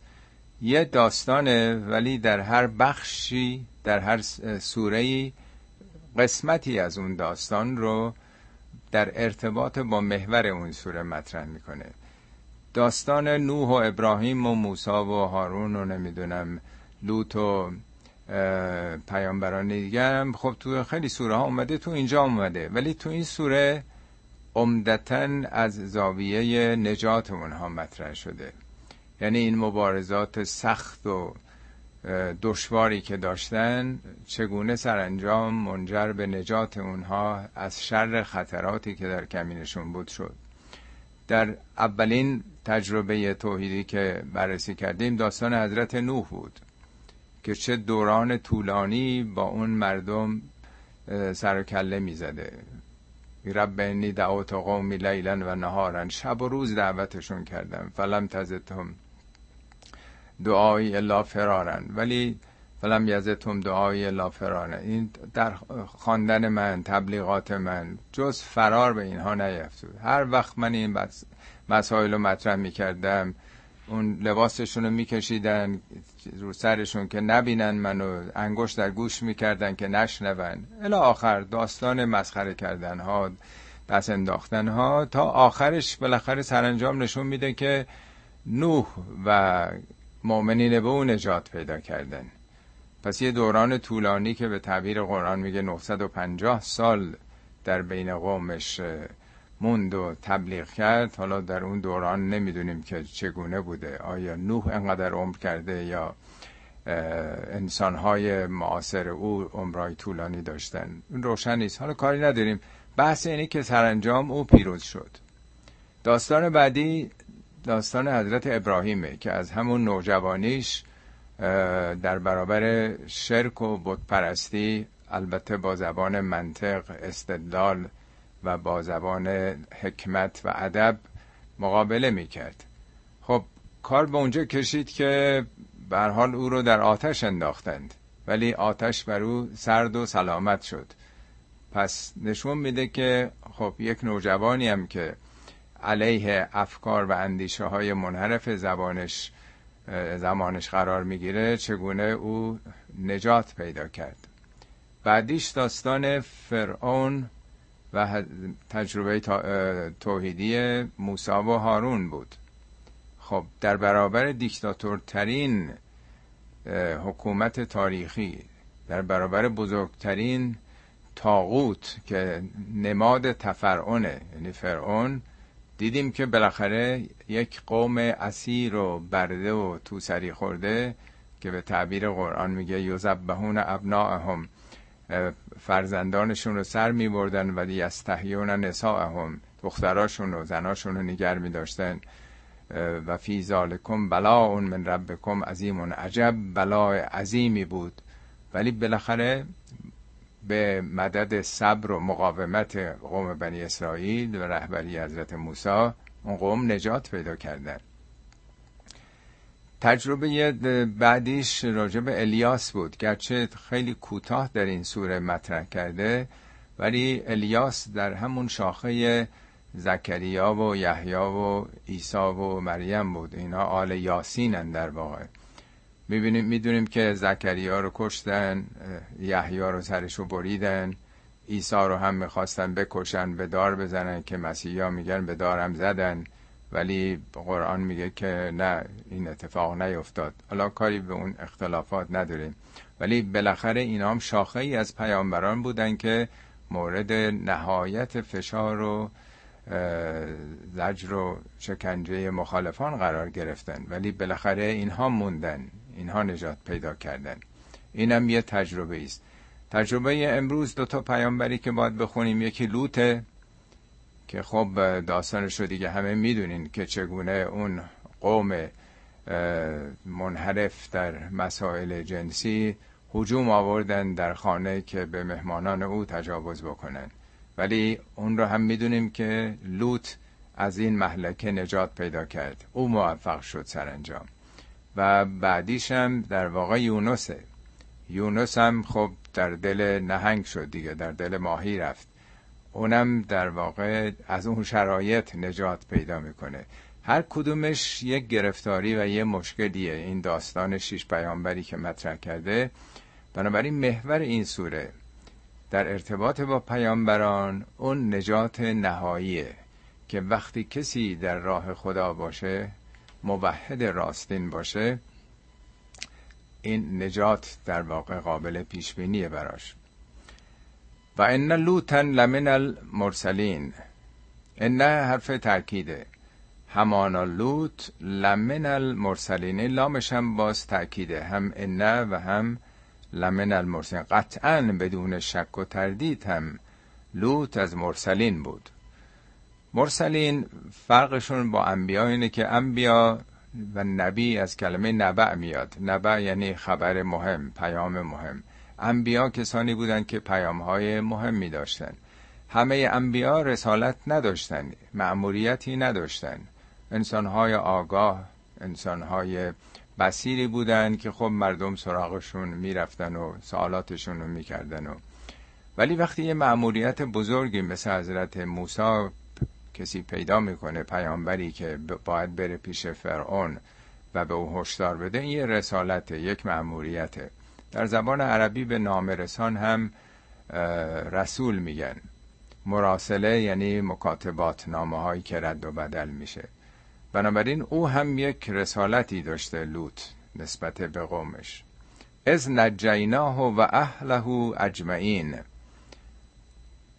یعنی کدوم قسمت رو کدوم زمان از رسالت رو از یعنی اون زمانی که آنگاه که نجیناه و ما او رو نجات دادیم و اهلشو اجمعین یعنی به تمامه اهلم هم معنای خانواده میده و هم معنای کسی که اهلیت او رو داشته باشه.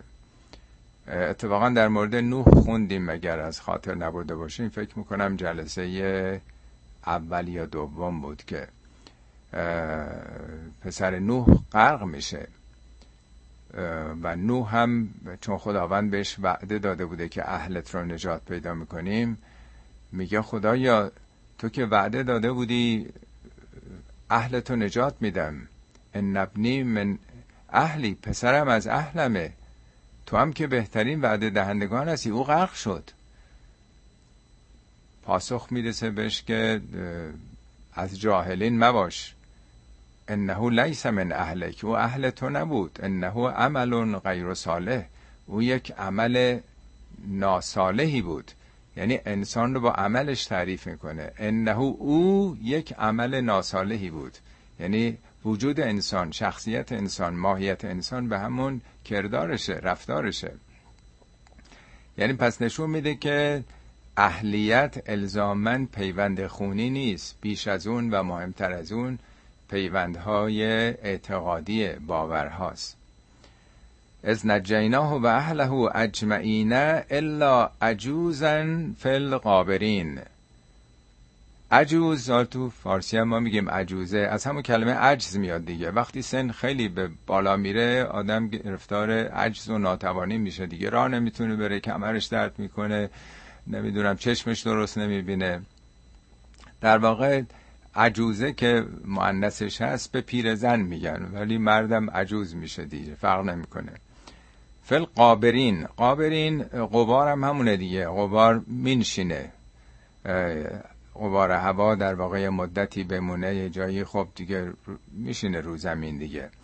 یعنی در واقع او هم از این کاروان کمال کاروان نجات مثل قباری که میمونه حرکت نمی‌کنه موند. اون نتونست خودش رو همگام با این جنبش توحیدی که زمان لوت بود بکنه. الا عجوزن فی القابرین. اونجا موند در واقع. ثم دمرنا آخرین سپس بقیه رو دمرنا دمره از هلاک میاد. ما تو فارسی هم میگیم دمار از روزگار فلانی در آوردن. اینم از همون زبان عربی وارد شده دیگه دمار کسی رو در آوردن. یعنی بقیه دیگه نابود شدن. نکته جالبی که اینجا هستش که همسر یک پیامبر از بازماندگان و از عذاب شدگان محسوب شد.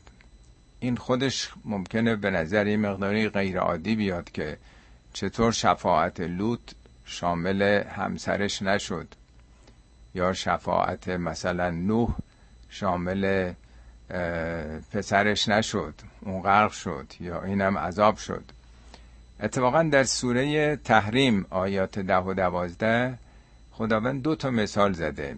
میگه ضرب الله مثلا للذین کفروا امرأت نوح و امرأت لوط. خداوند یه مثالی برای نماد کفر می‌زنه که همسر نوح و همسر لوط. کانتا تحت عبدین من عبادنا صالحین. اینا تحت تعلیم و تربیت و برخره همسر دوتا بنده, بنده صالح ما بودن. فخانتا ما ولی اونا خیانت کردن. خیانت نه به معنای الزامن خیانت ناموسی. یعنی در واقع اون مسیر رو طی نکردن. ما هم گفتیم همراه بقیه گرفتار سرنوشت بقیه اون کسانی که انکار کردن. و غیلت خلن ناره مل داخلین. اینا هم در واقع دوزخی شدن. مثال دیگه که می‌زنه ضرب الله مثلا للذین آمنوا امرأت فرعون. زن فرعون رو مثال می‌زنه. نماد ایمان. میگه موقعی که دعا کرد خدا رو رب ابنلی اندک بیتن فی الجنه پروردگارا خانه ای نزد خودت برای من در بهشت بساز. نشون میده که او از اون کاخ و اون تشریفات و اون مهمانی ها از اونا بیزار بود. از خدا می‌خواست که رب ابنلی اندک بیتن فی الجنه و نجنی من فرعون و عملهی و نجنی من القوم الظالمین. منو از شر فرعون و قومش و این مردم ستمگر نجات بده. نشون میده که اونجا احساس راحتی و احساس رفاه و احساس خوشبختی نمی‌کرده. پس نشون میده که میشه زن دو پیامبر بزرگ خدا بود. مثل نوح مثل لوط ولی دوزخی شد. هیچ ارتباطی با هم ندارن. دلیل نمیشه که حتی همسر یک پیامبر بودن که نزدیکترین ارتباطه موجب نجات انسان بشه. یا همسر بدترین مرد روزگار که نماد تقیان تاغوت بود دیگه و استکبار هست اون باعث بشه که دید انسان نسبت به همسر او یعنی تسری بده تعمین بده عملکرد فرعون رو به همسرش یا فرزندانش یا دیگران. اصلا دلیل میشه هر کسی پرونده خودشو داره. دومین زنی که مثال می‌زنه مریمه و مریم امرت امران التي احسنت فرجها. مریم دختر امرانی که افت خودشون نگه داشت و ما از روح خودمون در او دمیدیم. یعنی مریم مقدمه ای شد که اون تأیید کننده کلمات پروردگار بود و, و کتبهی و کانت من القانتین یک انسان بزرگوار که نه مریم در واقع همسری نداشته که او رو مثلا حالا در روزگاری که مرد سالاری بوده تحت تاثیر تعلیمات او تربیت او باشه. یعنی ممکنه آدم همسر بدترین مرد روزگار باشه مثل فرعون یا اصلا همسر نداشته باشه. ولی میگه که یا مریم ان الله استفاک و که و استفاک علی نساء العالمین. برگزیده ترین زن جهان بشه. پس اینا هیچ وابستگی شخصیتی دلیل نمیشه که چه همسر پیامبر بودن چه همسر بدترین مرد جهان بودن. اینجاست که خودش نشون میده که چطور انسان سرنوشتش آیندهش تابع عمل خودشه. خب و انکم لتمرون علیهم مصبحین. و باللیل افلا تعقلون؟ خطاب به معاصرین نزول این آیات معاصرین پیامبر. و انکم لتمرون علیهم مصبحین. شماها تمرون یعنی مرور می‌کنید میگذرید عبور می‌کنید بر اونها یعنی بر قوم لوط بر خرابه ها بر آثار باستانی قوم لوط. مصبحین یعنی سپید دم هنگام صبح بامدادان. و به لیله همینطور شب. افلا تعقلون آیا تعقل نمی کنید؟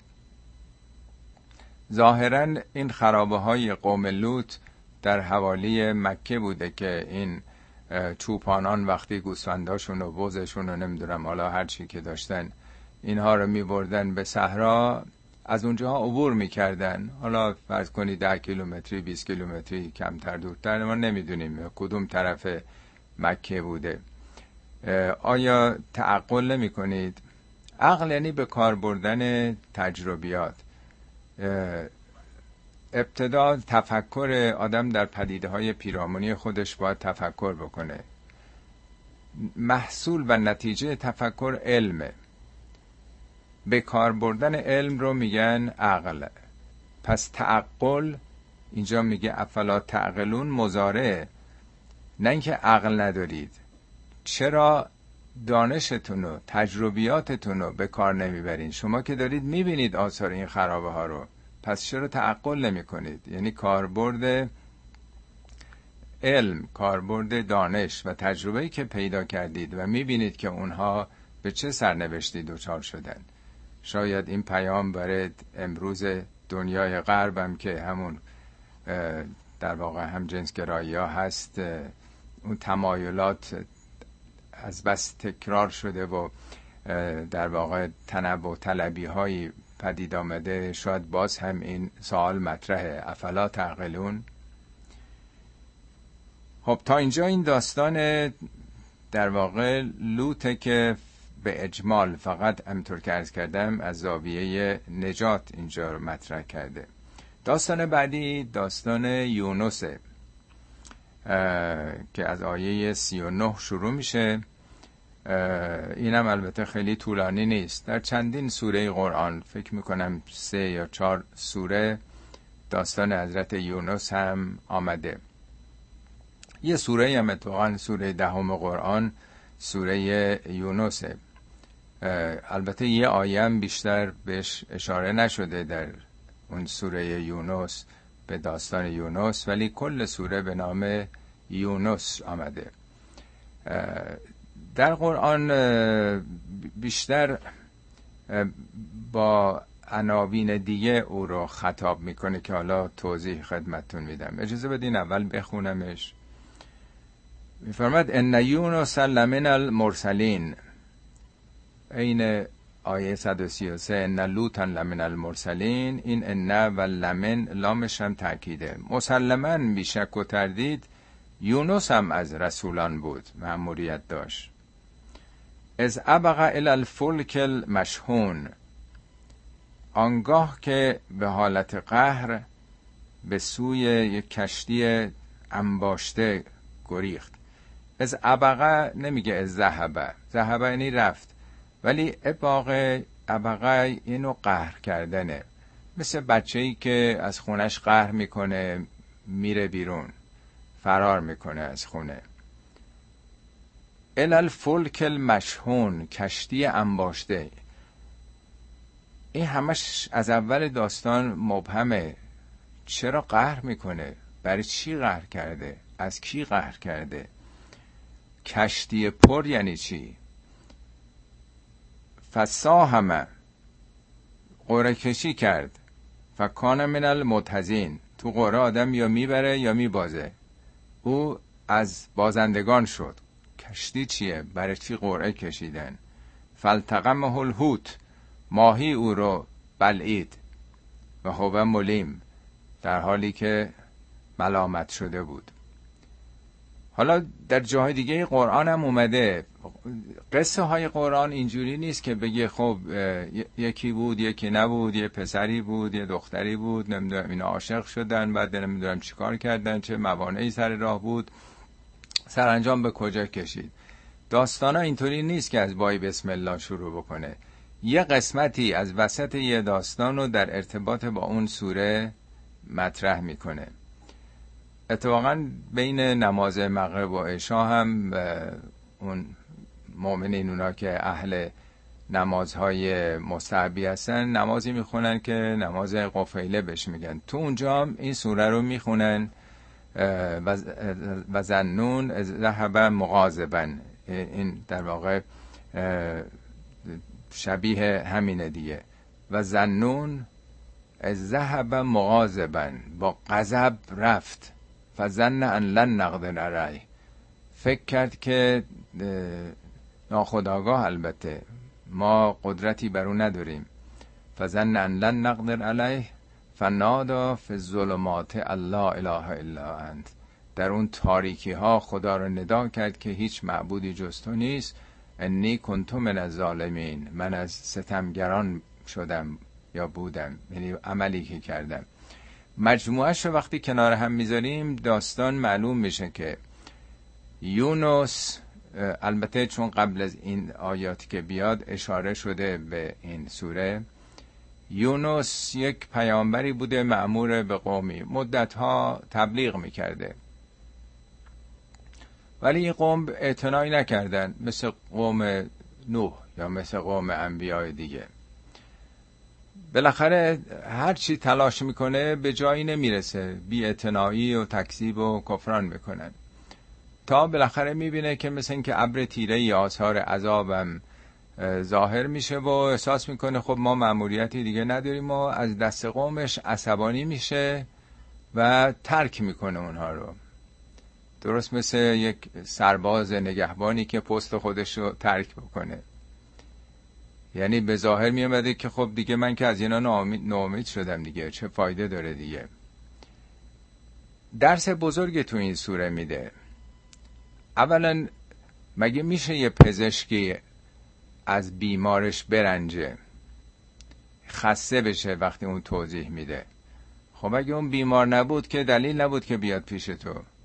پس رنجش معنی نداره. تون تون آدم بخواد پنج دقیقه پنج دقیقه مریضا رو بیرون بکنه تا نفر بعدی تا ویزیت بعدی. خب شاهد بودیم دیگه تو مملکت خودمون که چگونه هرچی بیشتر مریض پذیرفته بشه مریضایی که تو قسمت انتظار همجوری موج می‌زنن خب قاعدتا هم سرهمبندی میشه دیگه. بنابراین معنی نداره که یک معلم یک مربی از شاگرد قهر بکنه. اگه شاگرد می‌دونست که دیگه معلم و مربی نمی‌خواست. پدر و مادرم معنی نداره که از بچهشون قهر بکنن. اونا کودکن. اونا نیاز به راهنمایی دارن. پس پیامبرم معنی نداره که آزرده بشه خشمگین بشه عصبانی بشه. ولی میگه ذهب مغازبن با غضب رفته ترک کرد پستش و معمولیتش رو درسای بسیار مهمی در این داستان یونس پندها و درسهایی که میشه از این ماجرایی که در قرآن اومده. جایی که انتقاد می‌کنه در واقع به یونس اسم یونس رو نمیاره. یه جا تو سوره قلم آیه 48 به پیامبر میگه وصبر لحکم ربک ولا تکن که صاحب الهوت برای حکم پروردگار یعنی این در راه این مأموریت صبر و شکیبایی داشته باش. ولا تکن که صاحب الهوت مثل صاحب الهوت نباش. اسم یونس نمی‌خواد بیاره اسم پیامبر رو نمی‌خواد بده بکنه. از نادا و مکزوم موقعی که فریادی زد خشم گلوش رو گرفته بود. فنادا فی ظلمات الله اله الا انت انی کنت من الظالمین. خب اونجا نمیگه که مثل یونس نباش. صاحب الهوت هوت یعنی ماهی. مثل اون کسی که داستانش گره خورده با ماهی در ارتباط با ماهی. بنابراین وقتی که می‌خواد چیز بکنه یک انتقادی بکنه یا صاحب الهوت میگه یا یک اشاره دیگه. ولی وقتی می‌خواد کردیتشو بده یه سوره بلند به نام سوره یونس آورده که فقط یه آیش درباره یونسه. اونجا همش تکذیب اقوام رو مطرح می‌کنه. فقط اونجا میگه فلولا کانت قریتون آمنت. چرا مردم این شهرها و تمدنها ایمان نمیارن؟ فنفعها ایمانها الا قوم یونس. چرا ایمان نمیارن که ایمان براشون سودمند واقع بشه؟ مگر قوم یونس که وقتی ایمان آوردند کشف عنهم عذاب الخیز اون عذاب برداشته شد. اون مشکلاتی که دامن اون جامعه رو گرفته بود. فل حیات دنیا و متعناهم الهین. تا مدت ها این تمدن اون مردم ادامه پیدا کردن نسل هاشون اونجا می‌بینیم چه کردیت بزرگی به یونس داده شده. یه سوره هم به نام اوست در قرآن. خب این مجموعه حالا شاید در انتهاش یه جنبندی بتونیم بکنیم. در هر حال انتقاد می‌کنه که چرا او قهر کرده از قومش. ظاهرا وقتی که قهر می‌کنه می‌خواسته بره از اون سرزمین هستن. میره می‌بینه یه کشتی هست ولی پره. پر از بار و مسافر جام نداشته و خب اینم آدم مهم و شناخته شده ای بوده و بالاخره وارد اون کشتی انبوه و پر میشه. وسط دریا کشتی دچار طوفان و موج دریا میشه و چاره ای نمی‌بینن جز اینکه کشتی رو سبک بکنن. اول بارای اضافی زیادی بوده میریزن تو آب و بعدم مثل اینکه باز کفایت نمی‌کرده. باید یه مقداری از مسافرها رو مثلا میریختن که لاغلی تعدادی نجات پیدا کنن و از ایشون که خب بالاخره یه آدم معنوی و آدم اخلاقی بوده میشناختن مردم اون منطقه. میگن خب شما قوره بکشید. فسا همه. سهم یعنی همون تیر قوره کشید قوره کشی می‌کنن فکان من المتزین قوره به نام خودش میفته متزین یعنی اونایی که میسوزن میبازن در یک قرعه در واقع. خب در واقع دست و پا رو می‌گیرن و دیگه اونم مینزن تو آب دیگه. دیگه رو درواسی نبوده دیگه. مسئله جان بقیه بوده. اونجا جای تعارف دیگه نبوده. فالتقمه الهوتو و هو ملیم. اینجاست که هوت هوت یعنی در واقع ماهی. ماهی او رو میبلعه در حالی که ملامت شده بوده. در یکی از برنامه که در سوره های دیگه راجع به این قصه اومده بود اونجا توضیح دادم که ظاهرا این ماهی معمولی نیست. در واقع شارک ویل شارک های ویل خیلی بزرگ که میگن اینا تا 16 تن هم وزنشون هست. 40 50 متر هم بیاد بعضیاشون البته بزرگ و کوچیک داره. اینا دهانشون دو متره. تو اون برنامه عکساش هم من نشون داده بودم. فیلماش هم هست که خیلی از شناگران هم ناخداگاه میبلن یه چشمای خیلی کوچیکی دارن که درستم جلو خودشون رو نمی‌بینن. اینا اصلا دستگاه گوارش ندارن. چیزی رو نمی‌تونن قورت بدن. تمام غذاشون مثل خیلی از این نهنگ ها پلانکتون های آب موجودات زربینی نادیدنی هستش. در واقع اون پلانکتون های آب رو می‌خورن.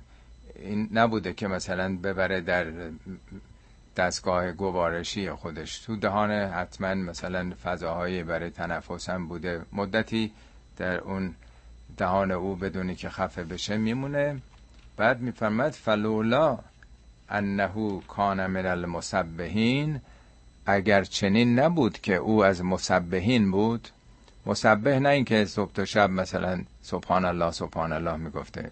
مسبح کسی است که کارش تنزیه و تقدیس تنزیه یعنی منزه بی کردن و تقدیس یعنی پاک شمردن نه تنها مثل خدا. یعنی یه عمل مثبتی یک عمل ایجابی داشته یک عملی در راستای خداپرستی و توحیدی داشته. للب صفی بطنهی الی یوم یبعثون. تا روز قیامت در دل نهنگ مونده بود. خب اینم سواله که نهنگ که بالاخره حالا نمی‌دونم چقدر نهنگ ها عمر دارن. دیگه تا روز بعثت که به طول نمی انجامه آدم هم نمیمونه. شاید منظور جنبه نمادین داره. ممکنم هست آدم بگه که خب بالاخره جذب او می‌شد و نهنگم میمیره ته اقیانوس میفته و رسوبات دریام روش اضافه میشه. مثل همه رسوباتی که این کوههایی که هست یه موقعی کف دریا بودن دیگه. میلیون ها سال پیش دائما زمین این قشر جامدش پس تای دریاها بالا میاد بالا پایین میره حرکت می‌کنه دیگه. در یه مقیاس چند صد میلیون سال بگیریم بر حال سنگباره میشه در دل در واقع همون نهنگ. لب صفی بطنهی الى یوم یبعثون ولی فنبذناه بالعراء و هو سقیم. ولی به خاطر همون بنده شایسته بودن و از مسبهین بودن او رو به عراء در واقع انداختیمش. نبزناها یعنی او رو انداختیم به عراء عراء از همون اوریان میاد دیگه. سواحل دریا که ساحل ماسهی هست اوریان دیگه. هیچی نیست. شور آب شور دائما بهش می‌خوره. هیچ گیاهی نمی‌تونه تا فواصل زیادی اونجا سبز بشه. و هو سقیم. این باب حالی است. در حالی که سخت بیمار بود او رو به ساحل افکندیم در واقع. و انبتنا علیه شجرتن من یقتین بر او رویاندیم. یک بوته ای از یقتین رو میگن کدو. حالا ممکنه چیزای مشابه هم باشه. یعنی تو اون ماسه های اطراف دریا با اون آبی که هست بعضی از گیاهان رویده میشه اگر انباج بلندی نباشه. حالا این انبتنا چون ما میگه به جایی که من بگه نشون میده که یک امر طبیعی است. خب این که افتاده بوده به ساحل سخت مریض بوده دیگه تکون نمی‌تونسته بخوره. آفتاب داغ و شبام لابد هوای سرد و باد و سوزی که می‌زده و حشراتی که خب کنار دریا هست ممکن بوده که اگرم مثلا زنده کسی به ساحل بیفته اونجا بمیره دیگه نتونه. قاعدتا سخت مریض بوده دیگه. در اون دهان ماهی. خلاصه میگه این باعث نجاتش شد. یعنی یه چتر محافظم بر او از این چون بوته کدو برگای بزرگم داره می‌تونه حفظ بکنه از باد و در واقع پرتو خورشید. و ارسلناه الى مئت الف او یزیدون و بعد اونو فرستادیم به سوی صد هزار تن بلکه بیش از اون. حالا عربای اون معاصر اصلا این اعدادو که نمی‌تونستن بشمرن یا بیش از اون یعنی جمعیت بیش از این. صد هزار برای اونا یه چیز محال بوده. خیلی هم عجیب نیست. تا شاید مثلا پنجاه سال پیشم جمعیت اکثریت قریب به اتفاق شهرهای ایران زیر صد هزار تا بودن.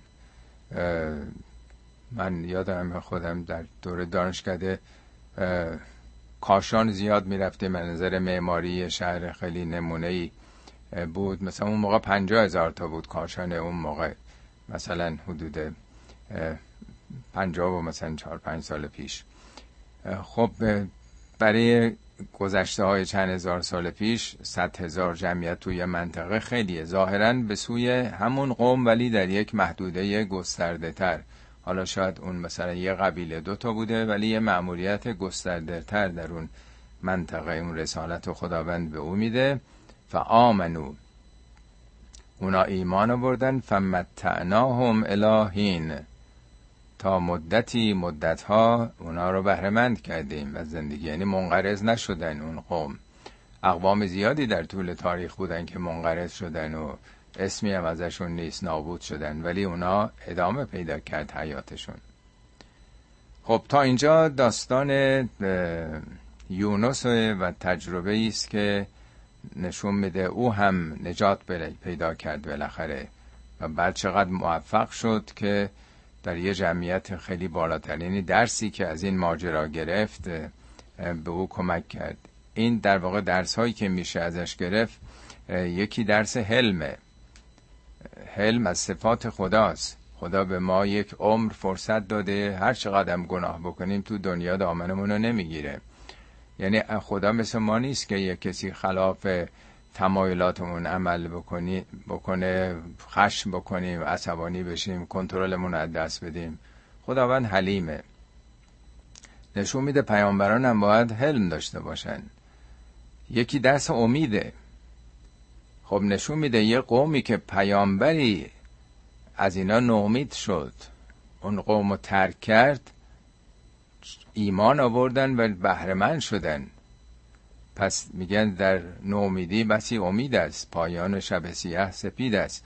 نمونهش شاید در زمان خود ما همین استیو جابز که الان هر کسی یه موبایلی داره هر, هر کدوم از این وسایل الکترونیک استیو جابز خب یک جوان اهل سوریه بود که در امریکا اومد در واقع یه بچه پرورشگاهی بود. پدرش وقتی که همسرش حامله شد او رو ترک کرد. در واقع پدر نداشته. مادرم می‌خواسته درس بخونه اینو گذاشته توی پرورشگاه. فقط شرط این گذاشته هر کسی این بچه رو برمیداره قول بده که این درس بخونه. خب یه پدر مادری اینو برمیدارن و ولی خیلی فقیر بودن.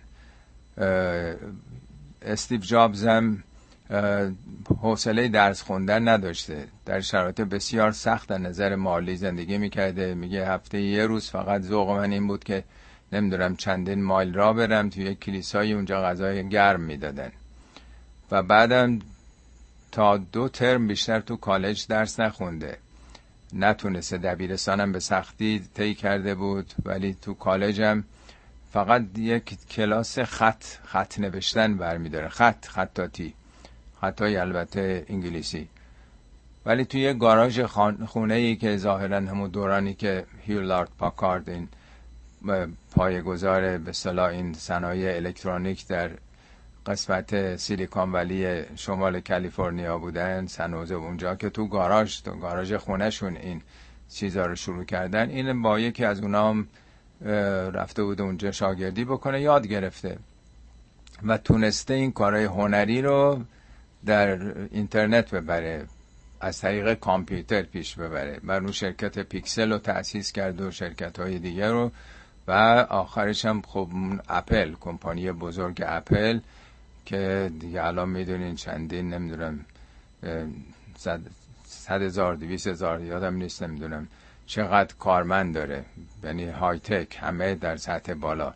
پس نشون میده یه بچه یتیمی که حتی کالج هم نتونسته بره بزرگترین مختره زمانه میشه. 60 تا اختراع تو این مسائل الکترونیک داره. پس اصلا نمیشه نومید شد از کسی. یه همچین استعدادایی در افراد وجود داره. این در واقع درس امیدشه. درس آزادی عقیده هست که اون مردم و پیامبرشون ترک کرد ولی خودشون فکرشون رو به کار بردن. وقتی آزاد بودن فشاری نبود و ایمان آوردن در واقع. درس صبر و شکیبایی است که به پیامبر ما میگه وسبر لحکم ربک ولا تکن که صاحب الحوت مثل صاحب الحوت نباش. درس های خیلی زیاده. یه جزوهی هم بنده نوشته بودم پند و پیامی از زندگی یونس. تمام این درس ها در اون بررسی شده که در اون جلد اول کتاب پژوهشی در پرتاب قرآن اینا رو توضیح بنده دادم اونجا. خب تا اینجا هم داستان یونس همطور که ارز کردم از این به بعد برمیگرده روی معاصرین. معاصرین پیامبر. چون همه اینا که میگه قصه نمی‌خواد بگه. اونهایی که میشنیدن وقتی این داستان میاد داره باید برگردن به وضعیت خودشون. اینجا خطاب به پیامبر میفرمد فستفتهم حالا ازشون بپرس. استفتا یعنی پرسش. ال ربکل بناتو و لهم البنون؟ آیا برای اونها دخترانه و برای برای خدا خدا دختران انتخاب کرده و لهم البنون پسران مال اونان؟ اینا خب در جای دیگه قرآن گفته اعتقاد مشرکین معاصر پیامبر این بوده که خدا رب الاربابه. خدا جهان رو ساخته. میگه اگه ازشون بپرسی کی آسمان ها و زمین آفریده حتما میگن خدا. اگه بپرسی کی شما را آفریده حتما میگن خدا. اگه بپرسی کی رازق شماست حتما میگن خدا. ولی در واقع درست مثل همون دیدی که یه روستایی نسبت به پادشاه مملکت داره. کاملا پادشاه قبول داره ولی میگه من کجا اون کجا. من باید با کت خدای ده با ملای ده با نمی‌دونم مالک ده با اینا کار بکنم. اگرم می‌خوام عریضه ای بنویسم از طریق کت خدا باید بده به اون بخشدار بخشدار بده به فرماندار فرماندار بده به استاندار استاندار بده وزیر کشور وزیر کشور به شرف عرض ملوکانه برسونه. یعنی به این سلسله مراتب به این واسطه و شفیع ها هم میشه اعتقاد داشتن. خدا رو کاملا قبول داشتن معاصرین پیامبر. ولی ربوبیت رو یعنی کسی که ارباب اداره می‌کنه می‌گفتن خدا اداره جهان رو به فرشتگان سپرده. فرشتگان هم دختران خدا می‌دونستن. این خیلی جای قرآن آمده. و گفتن چون اونا هم ما نمی‌بینیم فرشتگان این بوت ها رو به افتخار اونها به یاد اونها به نام اونها سه تا بت بزرگ داشتن لات و عزا و منات. اینا رو اسم هر هم مؤنثه. هم لات مؤنثه هم عزا و هم منات. هر سه هم مؤنثه. در واقع می‌گفتن که فرشتگان مؤنثن. حالا من نمی‌دونم همه جای دنیا عکس‌ها و تابلوها و یا مجسمه از فرشتگانه همش مؤنثه. هیچ کدوم مذکر نیست. یک مرد سیبیل از بناگوش در رفته هیچ فرشته نمیگه. ولی اصلا جنسیت ندارن اونها. و شبیه انسان نیستن که آدم مؤنث یا مذکر بخواد اونا رو بکشه. یا عکس یا عکس های تابلوهایی که هست یا مجسمه ها بچه های کوچیک مثلا دو سه ساله رو می‌کشن. و با اینکه خودشون دید منفی نسبت به زن داشتن می‌گفتن افمن افمن افمن یونش و فلهلیت و هو فل خسامه غیر مبین. آیا اون کسی که ناز پرورده است با هلیه پرورش پیدا می‌کنه؟ هلیه یعنی تزیینات و هو فل خسامه غیر مبین. زبوندار نیست که تو جنگ ها تو بحث ها تو خصومت ها بخواد مثلا فریاد بزنه داد بزنه. غير مبين. اون خیلی اهل صحبت و اینا نیست. یا میگه که وقتی که یکی از اینها وقتی بهش بشارت که مثلا همسرش براش دختر آورده داده می‌شد ظل وجهه مسودا وهو كظيم رنگش سیاه می‌شد و خشم گلوشو می‌گرفت. أيمسكه على هون أم يدسه في التراب. من اینو با ننگ نگه دارم یا در خاک گورش بکنم. یعنی انقدر دید منفی داشتن. با این حال در واقع دخترانی که با این دید منفی خودشون داشتن به خدا نسبت می‌دادن پسر رو که جنگاور بوده و می‌تونسته کمک کار زندگیشون بشه از آن خودشون. این مقایسه که می‌کنه و نظر خدا که همه بندگان اون زن و مرد اصلا معنی نداره. ولی می‌خواد دیدگاه اونا رو بگه. ام خلقنا الملائکت اناسن و هم شاهدون. آیا ما فرشتگان رو از جنس معنس آفریدیم؟ اینام شاهد بودن دیدن. الا انهم من افکهم لیقولون ولد الله و انهم لکاذبون. الا یعنی آگاه باشید اینو خوب بدونید که انهم من افکهم. افک یعنی واژگونه وارونه دیدن مسائل رو. به دروغ هم از این جهت میگن که وارونه راسته. ولی افک یک نوع واژگونگیه. در واقع انسانی که مثل این که عوضی است صد درصد عوضی داره فکر می‌کنه عمل می‌کنه. از این واژگونه پنداریشونه که لیقولون خیلی هم جدی میگن. ولد الله. خدا فرزند داره. یعنی فرشتگان فرزندان خدا. و انهم لکاذبون. این لی, لی لکاذبون هم باز تاکیده انش هم تاکیده اونها صد درصد دارن دروغ میگن. یعنی این نه که آدم یه چیزی رو راست بدون دروغ بگه. یعنی اون چه که میگن واقعیت نداره. یه کذبه در جهان هستی. خدا که مثل انسانها فرزند بیار نیست. استفل بنات علل بنین آیا خدا دختران رو بر پسران برگزیده. مثلا دختران رو خودش برداشته پسرها رو به شما اختصاص داده. مالکم کیفا تحکمون؟ چتونه؟ چی میشه شما رو؟ این چه حکمی است که دارید می‌کنید؟ افلا تذکرون؟ آیا بیدار نمیشید؟ ذکر مقابل نسیانه. چرا پن نمی‌گیرید؟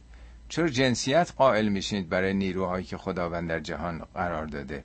یعنی با یک عینک بشری دارید نگاه می‌کنید به مسائل. با همین تمایلات خودتون به پسر و دختر دارید خدا رو هم از اون زاویه دارید می‌بینید.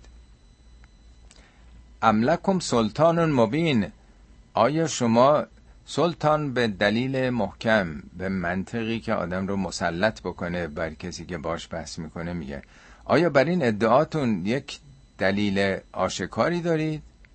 فعتو به کتاب کمن کنتم صادقین. خب اگه راست میگید فعتو به کتاب کم کتابتون رو بیارید. البته معاصرین پیامبر که کتاب دینی نداشتن منظور تورات و انجیل یا قرآن که نیست.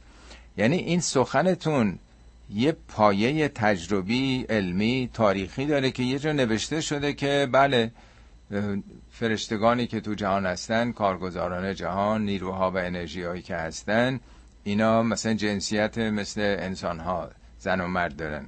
خب کجا نوشته؟ کجا این تجربیات مکتوب شده؟ کتاب همون مکتوب شدن یعنی یه تجربه قطعی بشری که علمی باشه. ان کنتم صادقین اگه راست میگین. حالا باز توضیح بیشتر میده. و جعلو بینه و بین الجنت نسبا. ولقد علمت الجنت انهم لمحذرون و جعلو بینه اونها قرار دادن بین خدا و بین الجنت نسبا و بین جن نسبتی ولقد علمت الجنت انهم لمحذرون در حالی که اونا می‌دونن که در روز قیامت احضار خواهند شد منظور از جن چیه؟ آیا یه موجودات خاصی است که شاخ و دم دارن؟ یا جن به معنای پوشیده و پنهانه در قرآن که میگه ما وقتی به فرشتگان اعلام کردیم که من دستن در کار آفرینش انسانی هستم وقتی که به نهایت کمال خودش رسید فقط اوله و ساجدین یعنی همون آدم. به فرشتگان داره میگه. بعد میگه که همه در اختیار او در آمدن الا ابلیس کانه من الجن. خب ابلیس که خودش میگه از فرشتگان بود. چرا میگه کانه من الجن؟ جن یعنی پوشیده پنهان یعنی اونها مثل آدمیان قابل مشاهده شما نیستن. از نیروهای پوشیده عالمن. فرشتگانم در واقع جنن به نوعی. برای ما پوشیده است ما اونا رو تشخیص نمیدیم. حتی دیکتاتورها یا اربابان زر و زور و تزویر که ادعاهایی می‌کنن ادعاهای خدمت به مردم و نمی‌دونم مسلحت مردم مخواستن یعنی نفاق خودش یک نوع ماسکه زیر ماسک ریاکاری آدما خودشون و شخصیت واقعیشون رو پنهان می‌کنن. با وعده هایی که میدن در واقع مردم رو گول می‌زنن. خیلی جای قرآن اونا رو هم با وصف جن بیان کرده. یعنی چیزایی که نمی‌دونیم. ببینید در طول تاریخ همیشه انسان ها یه ادعاهایی می‌کردن. فرعون خب تو اون جامعه خدایانی بودن هامون ولی خود فرعون و وابستگان به او هم از خدایان محسوب می شدن در حتی ایران خودمون در واقع شاه که نمی گفته که من یه آدمی مثل شما هستم برخلاف قرآن که پیامبران همه رو میگه انا بشرون مثلکم می‌گفتن نه این رو اهورا مزدا اون فرح ایزدی رو اون حلقه مشروعیت که در کتیبه هایی که در فارس همه اینام هست. که در واقع اون اهورا مزداست داره اون حلقه مشروعیت رو به شاه میده. از شاه از سلطان زل الله شاه سایه خدا در زمینه. یا چیزی که قبل از انقلاب هم داشتیم خدا شاه میهن. یعنی همیشه در همه جای دنیا در مصر در یونان در همه جا چه شرق عالم چه غرب عالم یه نسبتی قائل می شدن بین خدا و یه کسانی تا اونها بتونن خدایی بکنن بر مردم اربابی بکنن. مردم هم بگم اونا که مثل ما نیستن یه فرقی دارن. اینا همه چون پوشیده است ادعاهای واهیه اینا رو قرآن خیلی جاها با کلمه جن که دلالت بر پوشیدگی و نفاق می‌کنه میگه اینا می هم چه ارتباط های قائل بودن که ما که دستمون به خدا نمی‌رسه از طریق این واسطه ها شاعران عرب هم همه تخلص به یک جنی می‌کردن می‌گفتن ما از او الهام داریم می‌گیریم. یه نسبتی برقرار می‌کردن. در سوره انعام آیه صدم میگه که جعلوا لله شرکا الجن. شرکای جنی برای خدا قائل می‌شدن. و خلقهم در حالی که خدا اونا را آفریده. و خلقوا له بنین و بنات به غیر علم. بدون که علمی داشته باشن برای خدا دختر و پسرانی قائل می یا سوره هم به نام جن داریم که میگه نهو کان رجال من الانس یعوزون به رجال من الجن. رجالی از انسان ها پناه می بردن به رجالی از جن ها کجای همچی چیزی تو تاریخ بوده که میگه جز سردرگمی به اینا اضافه نمی‌کنن. یعنی همین مردمان توده های محروم در واقع پناه می بردن به اون آدمای زور مدار اهل زر و زور و تزویر سبحان الله اما یسفون خدا منزه از اون وصفی که می‌کنن. الا عباد الله المخلصین. مگر اون بندگان خالص شده خدا که این محور سور است دائما اخلاص و مطرح می‌کنه. فانکم به ما تعبدونم اون هم شما فانکم انش تاکیده و ما تعبدون. اون چیزهایی که بتهایی که دارید میپرستید. این نظام بت پرستی که راه انداختید. حالا در هر زمانی هم به گونه است دیگه. اون موقع این ادعا رو داشتن. در زمان ما ادعای ولایت مطلقه ولایت فقیه که اونها همون ولایتی که خدا و رسول و اهل بیت دارن ما همون ولایت رو بر شما داریم.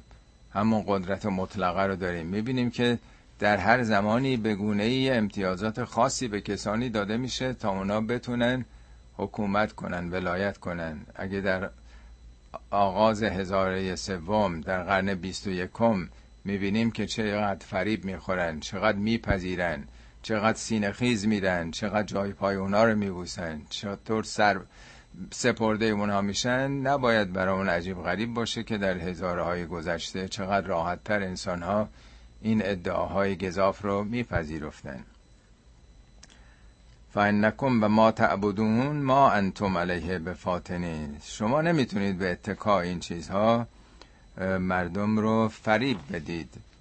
الا من هو سال الجحیم. مگر کسی که خودش سال یعنی یه نوع ملازمت یکی شدنی که آدم با چیزی که خوب گرفته باشه از جنس اون میشه دیگه.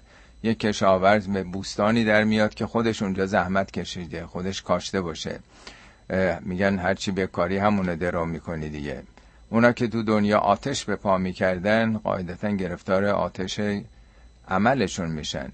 میگه شما نمی‌تونین فریب بدین مردم. مگر کسی که خودش وجودش در واقع خو گرفته باشه ملازمت پیدا کرده باشه یعنی اهل این حرفا باشه. شما اهل فرد می‌تونین فریب بدین. و ما مننا از این به بعد یعنی سه تا آیه بعد راجع به همین فرشتگان نیروهایی است که در طبیعت خدا قرار داده که به تعبیری جن محسوب میشن که سوره هم به نام جن هست که همین ویژگی ها رو می‌ذاره. و ما مننا الا له مقام معلوم. هیچ کدوم از ما نیستن مگر اینکه کار مشخصی دارن. یعنی این نیست که شما یه گرفتاری پیدا می‌کنید متوسل به ما بشین ما بتونیم براتون کاری بکنیم. اگه خوشسالی اگه مریض دارید اگه پول می‌خواین اگه نمی‌دونم اختلاف زن و شوهر دارید. نه ما کارامون معلومه. ما مننا الا له مقام معلوم. یه جایگاه یه نقش کاملا مشخصی داریم. هر یکی از نیروهایی که خدا گذاشته کارشون مشخصه. و انا لنحن صافون. بعضی از ما صافون هستیم که این سوره صافات هم هست دیگه. اولش توضیح دادیم اون چندین آیه اولش راجع به این طیف طبقات هفکانه زمینه که مثل یه ارتشی در برابر امواج ماورای بنفش سنگای کیهانی پروتون های سنگین بادهای خورشیدی یا کیهانی دارن مقاومت می‌کنن. به خصوص اون طبقه مگنوتوسفر طبقه آخرینش. اینا مثل یک ارتشن صفای ارتش. سوره هم به نام صف داریم. بعضی از ما مثل ارتشیم. صفن در صف تیف های مختلف در برابر عوامل ضد حیات ایستاده ایم و انا لنحن المسبحون. برخی از ما تسبیح کننده ایم یعنی کارهای مثبت و ایجابی. تو سوره جنم اتفاقا شبیه این میگه. ان منا و انا من صالحون. بعضی از ما صالحیم مفیدیم. شما این اشعه های ماور و بنفش تیفیش مفید صالح برای حیات زمینی بین قرمز و بنفش که وارد زمین میشه. و مننا دون زالک ما بعضی هم غیر مفیدیم و ترائق و قددن ما چیزیم تیف های مختلف هستیم. یا تو همون سوره آیات 14 15 میگه انا من المسلمون و من القاستون بعضی از ما تسلیم این حقایق هستیم بعضی ها نه خروج از تعادل هستیم. پس نشون میده که این نیروهایی که تو عالمن بعضیاش به درد حیات زمینی به درد انسان و موجودات می‌خوره بعضی ها نمی‌خوره. خلاصه اینه که میگه در خدمت شما نیست که هرچی بخوان گرفتاریاتون و حاجتاتون و نیروهای تو طبیعت بخوان بر برآورده بکنن. و انکانو لیقولون و این دیگه راجع به معاصرین باز. میگه اینا گرچه میگن لو ان اندنا ذکرن من الاولین. اگر ذکری از پیشینیانم نزد ما بود لکنا عباد الله المخلصین. ما حتما از بندگان مخلص می شدیم یعنی مشرکین معاصر پیامبر ادعا می‌کردن که خب ما که این چیزا که خبر نداریم. ما هم اگر مثل یهودی ها مثل مسیحی ها خدا کتابی مثلا به اونها داده بود ما هم ایمان می آوردیم خب اول این سوره به ابراهیم میگه که ان من شیعته ابراهیم از شیعیان نوح ابراهیم بود. بین نوح و ابراهیم من نمی‌دونم چندین قرن یا چندین هزاره فاصله بوده. چگونه ابراهیم شیعه نوح بوده؟ جز اینه که آثار تربیتی و اون حکمت های نوح بالاخره نسل به نسل باقی مونده یه زمینه وجود داشته دیگه. این از در واقع پیروانمون بود. پس می‌خواد بگه این اندیشه ها تو جامعه شما هم بوده. یکی مثل حضرت محمد به حال گیرنده بوده جذب کرده این اخلاقیات و این خصوصیات رو به اون مقام رسیده. فکفرو بهی با این حال وقتی که این قرآن هم برای شما اومد شما انکارش کردین. چی چی میگین اگر بود پیش ما؟ اگر ما دسترسی اطلاع داشتیم ما هم مخلص می‌شدیم میگه نه این بوده و شما کف ورزیدید فسوفه یعلمون. به زودی هم نتیجهشو خواهید دید. ولقد سبقت کلمتنا لعبادنا المرسلین انهم لهم المنصورون. این کلمه ما به بندگان رسولمون پیشی گرفته. این کلمه یعنی در واقع قوانین و نظامات ما. خود کلم یعنی تاثیر اون عوامل مؤثر کلماتی که هست. یعنی این وعده ما به پیامبرانمون داده شده که انهم لهم المنصورون. قطعا برای اونها یاری کنندگانی هست. حتما اینها مورد یاری قرار می‌گیرن. و ان جندنا لهم الغالبون. سپاه ما حتما پیروز میشن. فتول عنهم حتی هین. پس پیامبر درگیر با اینا نشو. فتول عنهم. یعنی برگرد. نه اینکه تبلیغ نکن پشت بکن. حتی هین یعنی تا موقعی که خب امکان دفاع امکان جهاد براتون پیش بیاد. و ابسر هم بنگر نظاره بکن. یعنی مراقب توته هاشون باش. فسوفه یبسرون اونام خواهند دید نتیجه عمل کردشون کما اینکه امینایی که شکنجه می‌دادن و میکشتن مسلمان ها رو آزارشون می‌دادن تا اینا مجبور شدن بالاخره سال سیزدهم فرار بکنن از مکه برن. بالاخره روزی اونا قدرت پیدا کردن تونستن که برگردن مکه رو فتح بکنن. یعنی میگه عجله نداشته باش سب بکن هر وقت که امکانات بود خب هم شما خواهید دید و هم اونا خواهند دید.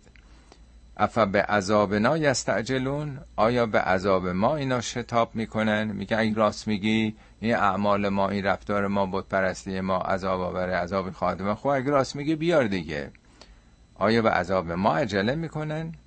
فاذا نزل به ساحتهم فساء صباح المنذرین وقتی که به ساحتشون فرود بیاد چه صبح بدی برای هشدار دهندگان خواهد بود. ساحت مثل همون مساحت دیگه. مساحت خونه مساحت زمین. شامل همه قسمتاش میشه دیگه. میگن چقدر زیر بناشه چقدر نمی‌دونه مساحت زمینشه. به ساحت اونا بعضیا به عنوان اینکه به حیات خونشون جلوی خونشون وقتی وارد بشه. نه عمل کرده ما یعنی کل شخصیتمون. این ساحت هر کسیه. این حریمشه. یعنی در واقع عمل کردی که کرده تمام وجودش وقتی نتایج اعمالش دامنش رو بگیره وجود خودش لازم نیست جلو خونش باشه ساختمانش باشه یا مثلا حریم دیوار به خونش باشه. و ازا نزل به ساحت هم به این محیط وجودیشون وقتی که نزول بشه چه صبح بدی؟ صبح به دنبال یه شب ظلم و ستم دیگه. به شب ظلمت میگن به تاریکی. ظلمم از همون ریش هست دیگه. چه صبح بدی چه بامداد بدی بعد از این شب طولانی خواهد داشت در صبح قیامت. و تول عنهم حتی هین با اونها درگیر نشو. و تول عنهم حتی هین تا یه سرآمدی و ابسر فسوف یبصرون. بنگر نگاه بکن به سرانجام کارشون. اونا هم به زودی خواهند دید. این آیه 178 و 179 شبیه 174 و 175 هست. اون میگه فتول عنهم اینجا میگه و تول عنهم. اون قبلی راجع به همین دنیاست. یعنی شما توانایی پیدا کردید قوی شدید تونستین دفاع بکنید جهاد بکنید اونا خواهند دید اینجا مال مرحله بعده که افا به عذابنا یستعجلون که مطرح می‌کنه. این بخش دوم راجع به نتایج عملشون دستاوردشون در قیامته. که حالا تو دنیا بهشون مهلت بده تا اون سرانجامش برسه به آخرت. و ابسر اینجا دیگه ابسر هم هم نداره دیگه چون قیامت مال هم است. اونجا میگه ابسر هم فسوف یبسرون اینجا میگه ابسر بنگر سرانجام همه انسان ها نیک و بد در واقع. سبحان ربک رب العزت اما یسفون خداوند سبحان ربک پروردگار تو منزه همون پروردگاری که رب العزت اما یسفون اون پروردگار صاحب عزت پروردگار عزتمند از این توصیفاتی که دارن می‌کنن. که خدا به فرشتگان سپرده اونا دختران خدا این بوتها چه نقشی دارن؟ یعنی این چیزهایی که آدما خودشون از خودشون می‌سازن دیگه. همواره در طول تاریخ در کشورهای مختلف این ادعاها بوده. و سلام علی المرسلین. این سوره چون داستان شش تا یا هفت تا از پیامبران اومده اگه هارون رو هم حساب بکنیم یک نوع درودی است بر پیامبران. سخن از پیامبران بود تجربیات توحیدی اونها در پایان سوره. سلام علی المرسلین و الحمد لله رب العالمین. درود بر همه فرستادگان خدا و حمد برای اون خدایی که ارباب همه جهانیان رب العالمین هست. یعنی اون کسی که اداره کرده صاحب اختیار و خداوند یکتاست خب صدق الله العلی العظیم. خدا را سپاس که این سوره به انتها رسید. انشالله از جلسه بعد اگر توفیقی باشه سوره معروف یاسین رو که شبای جمعه خیلی ها می‌خونن اون رو آغاز خواهیم کرد انشالله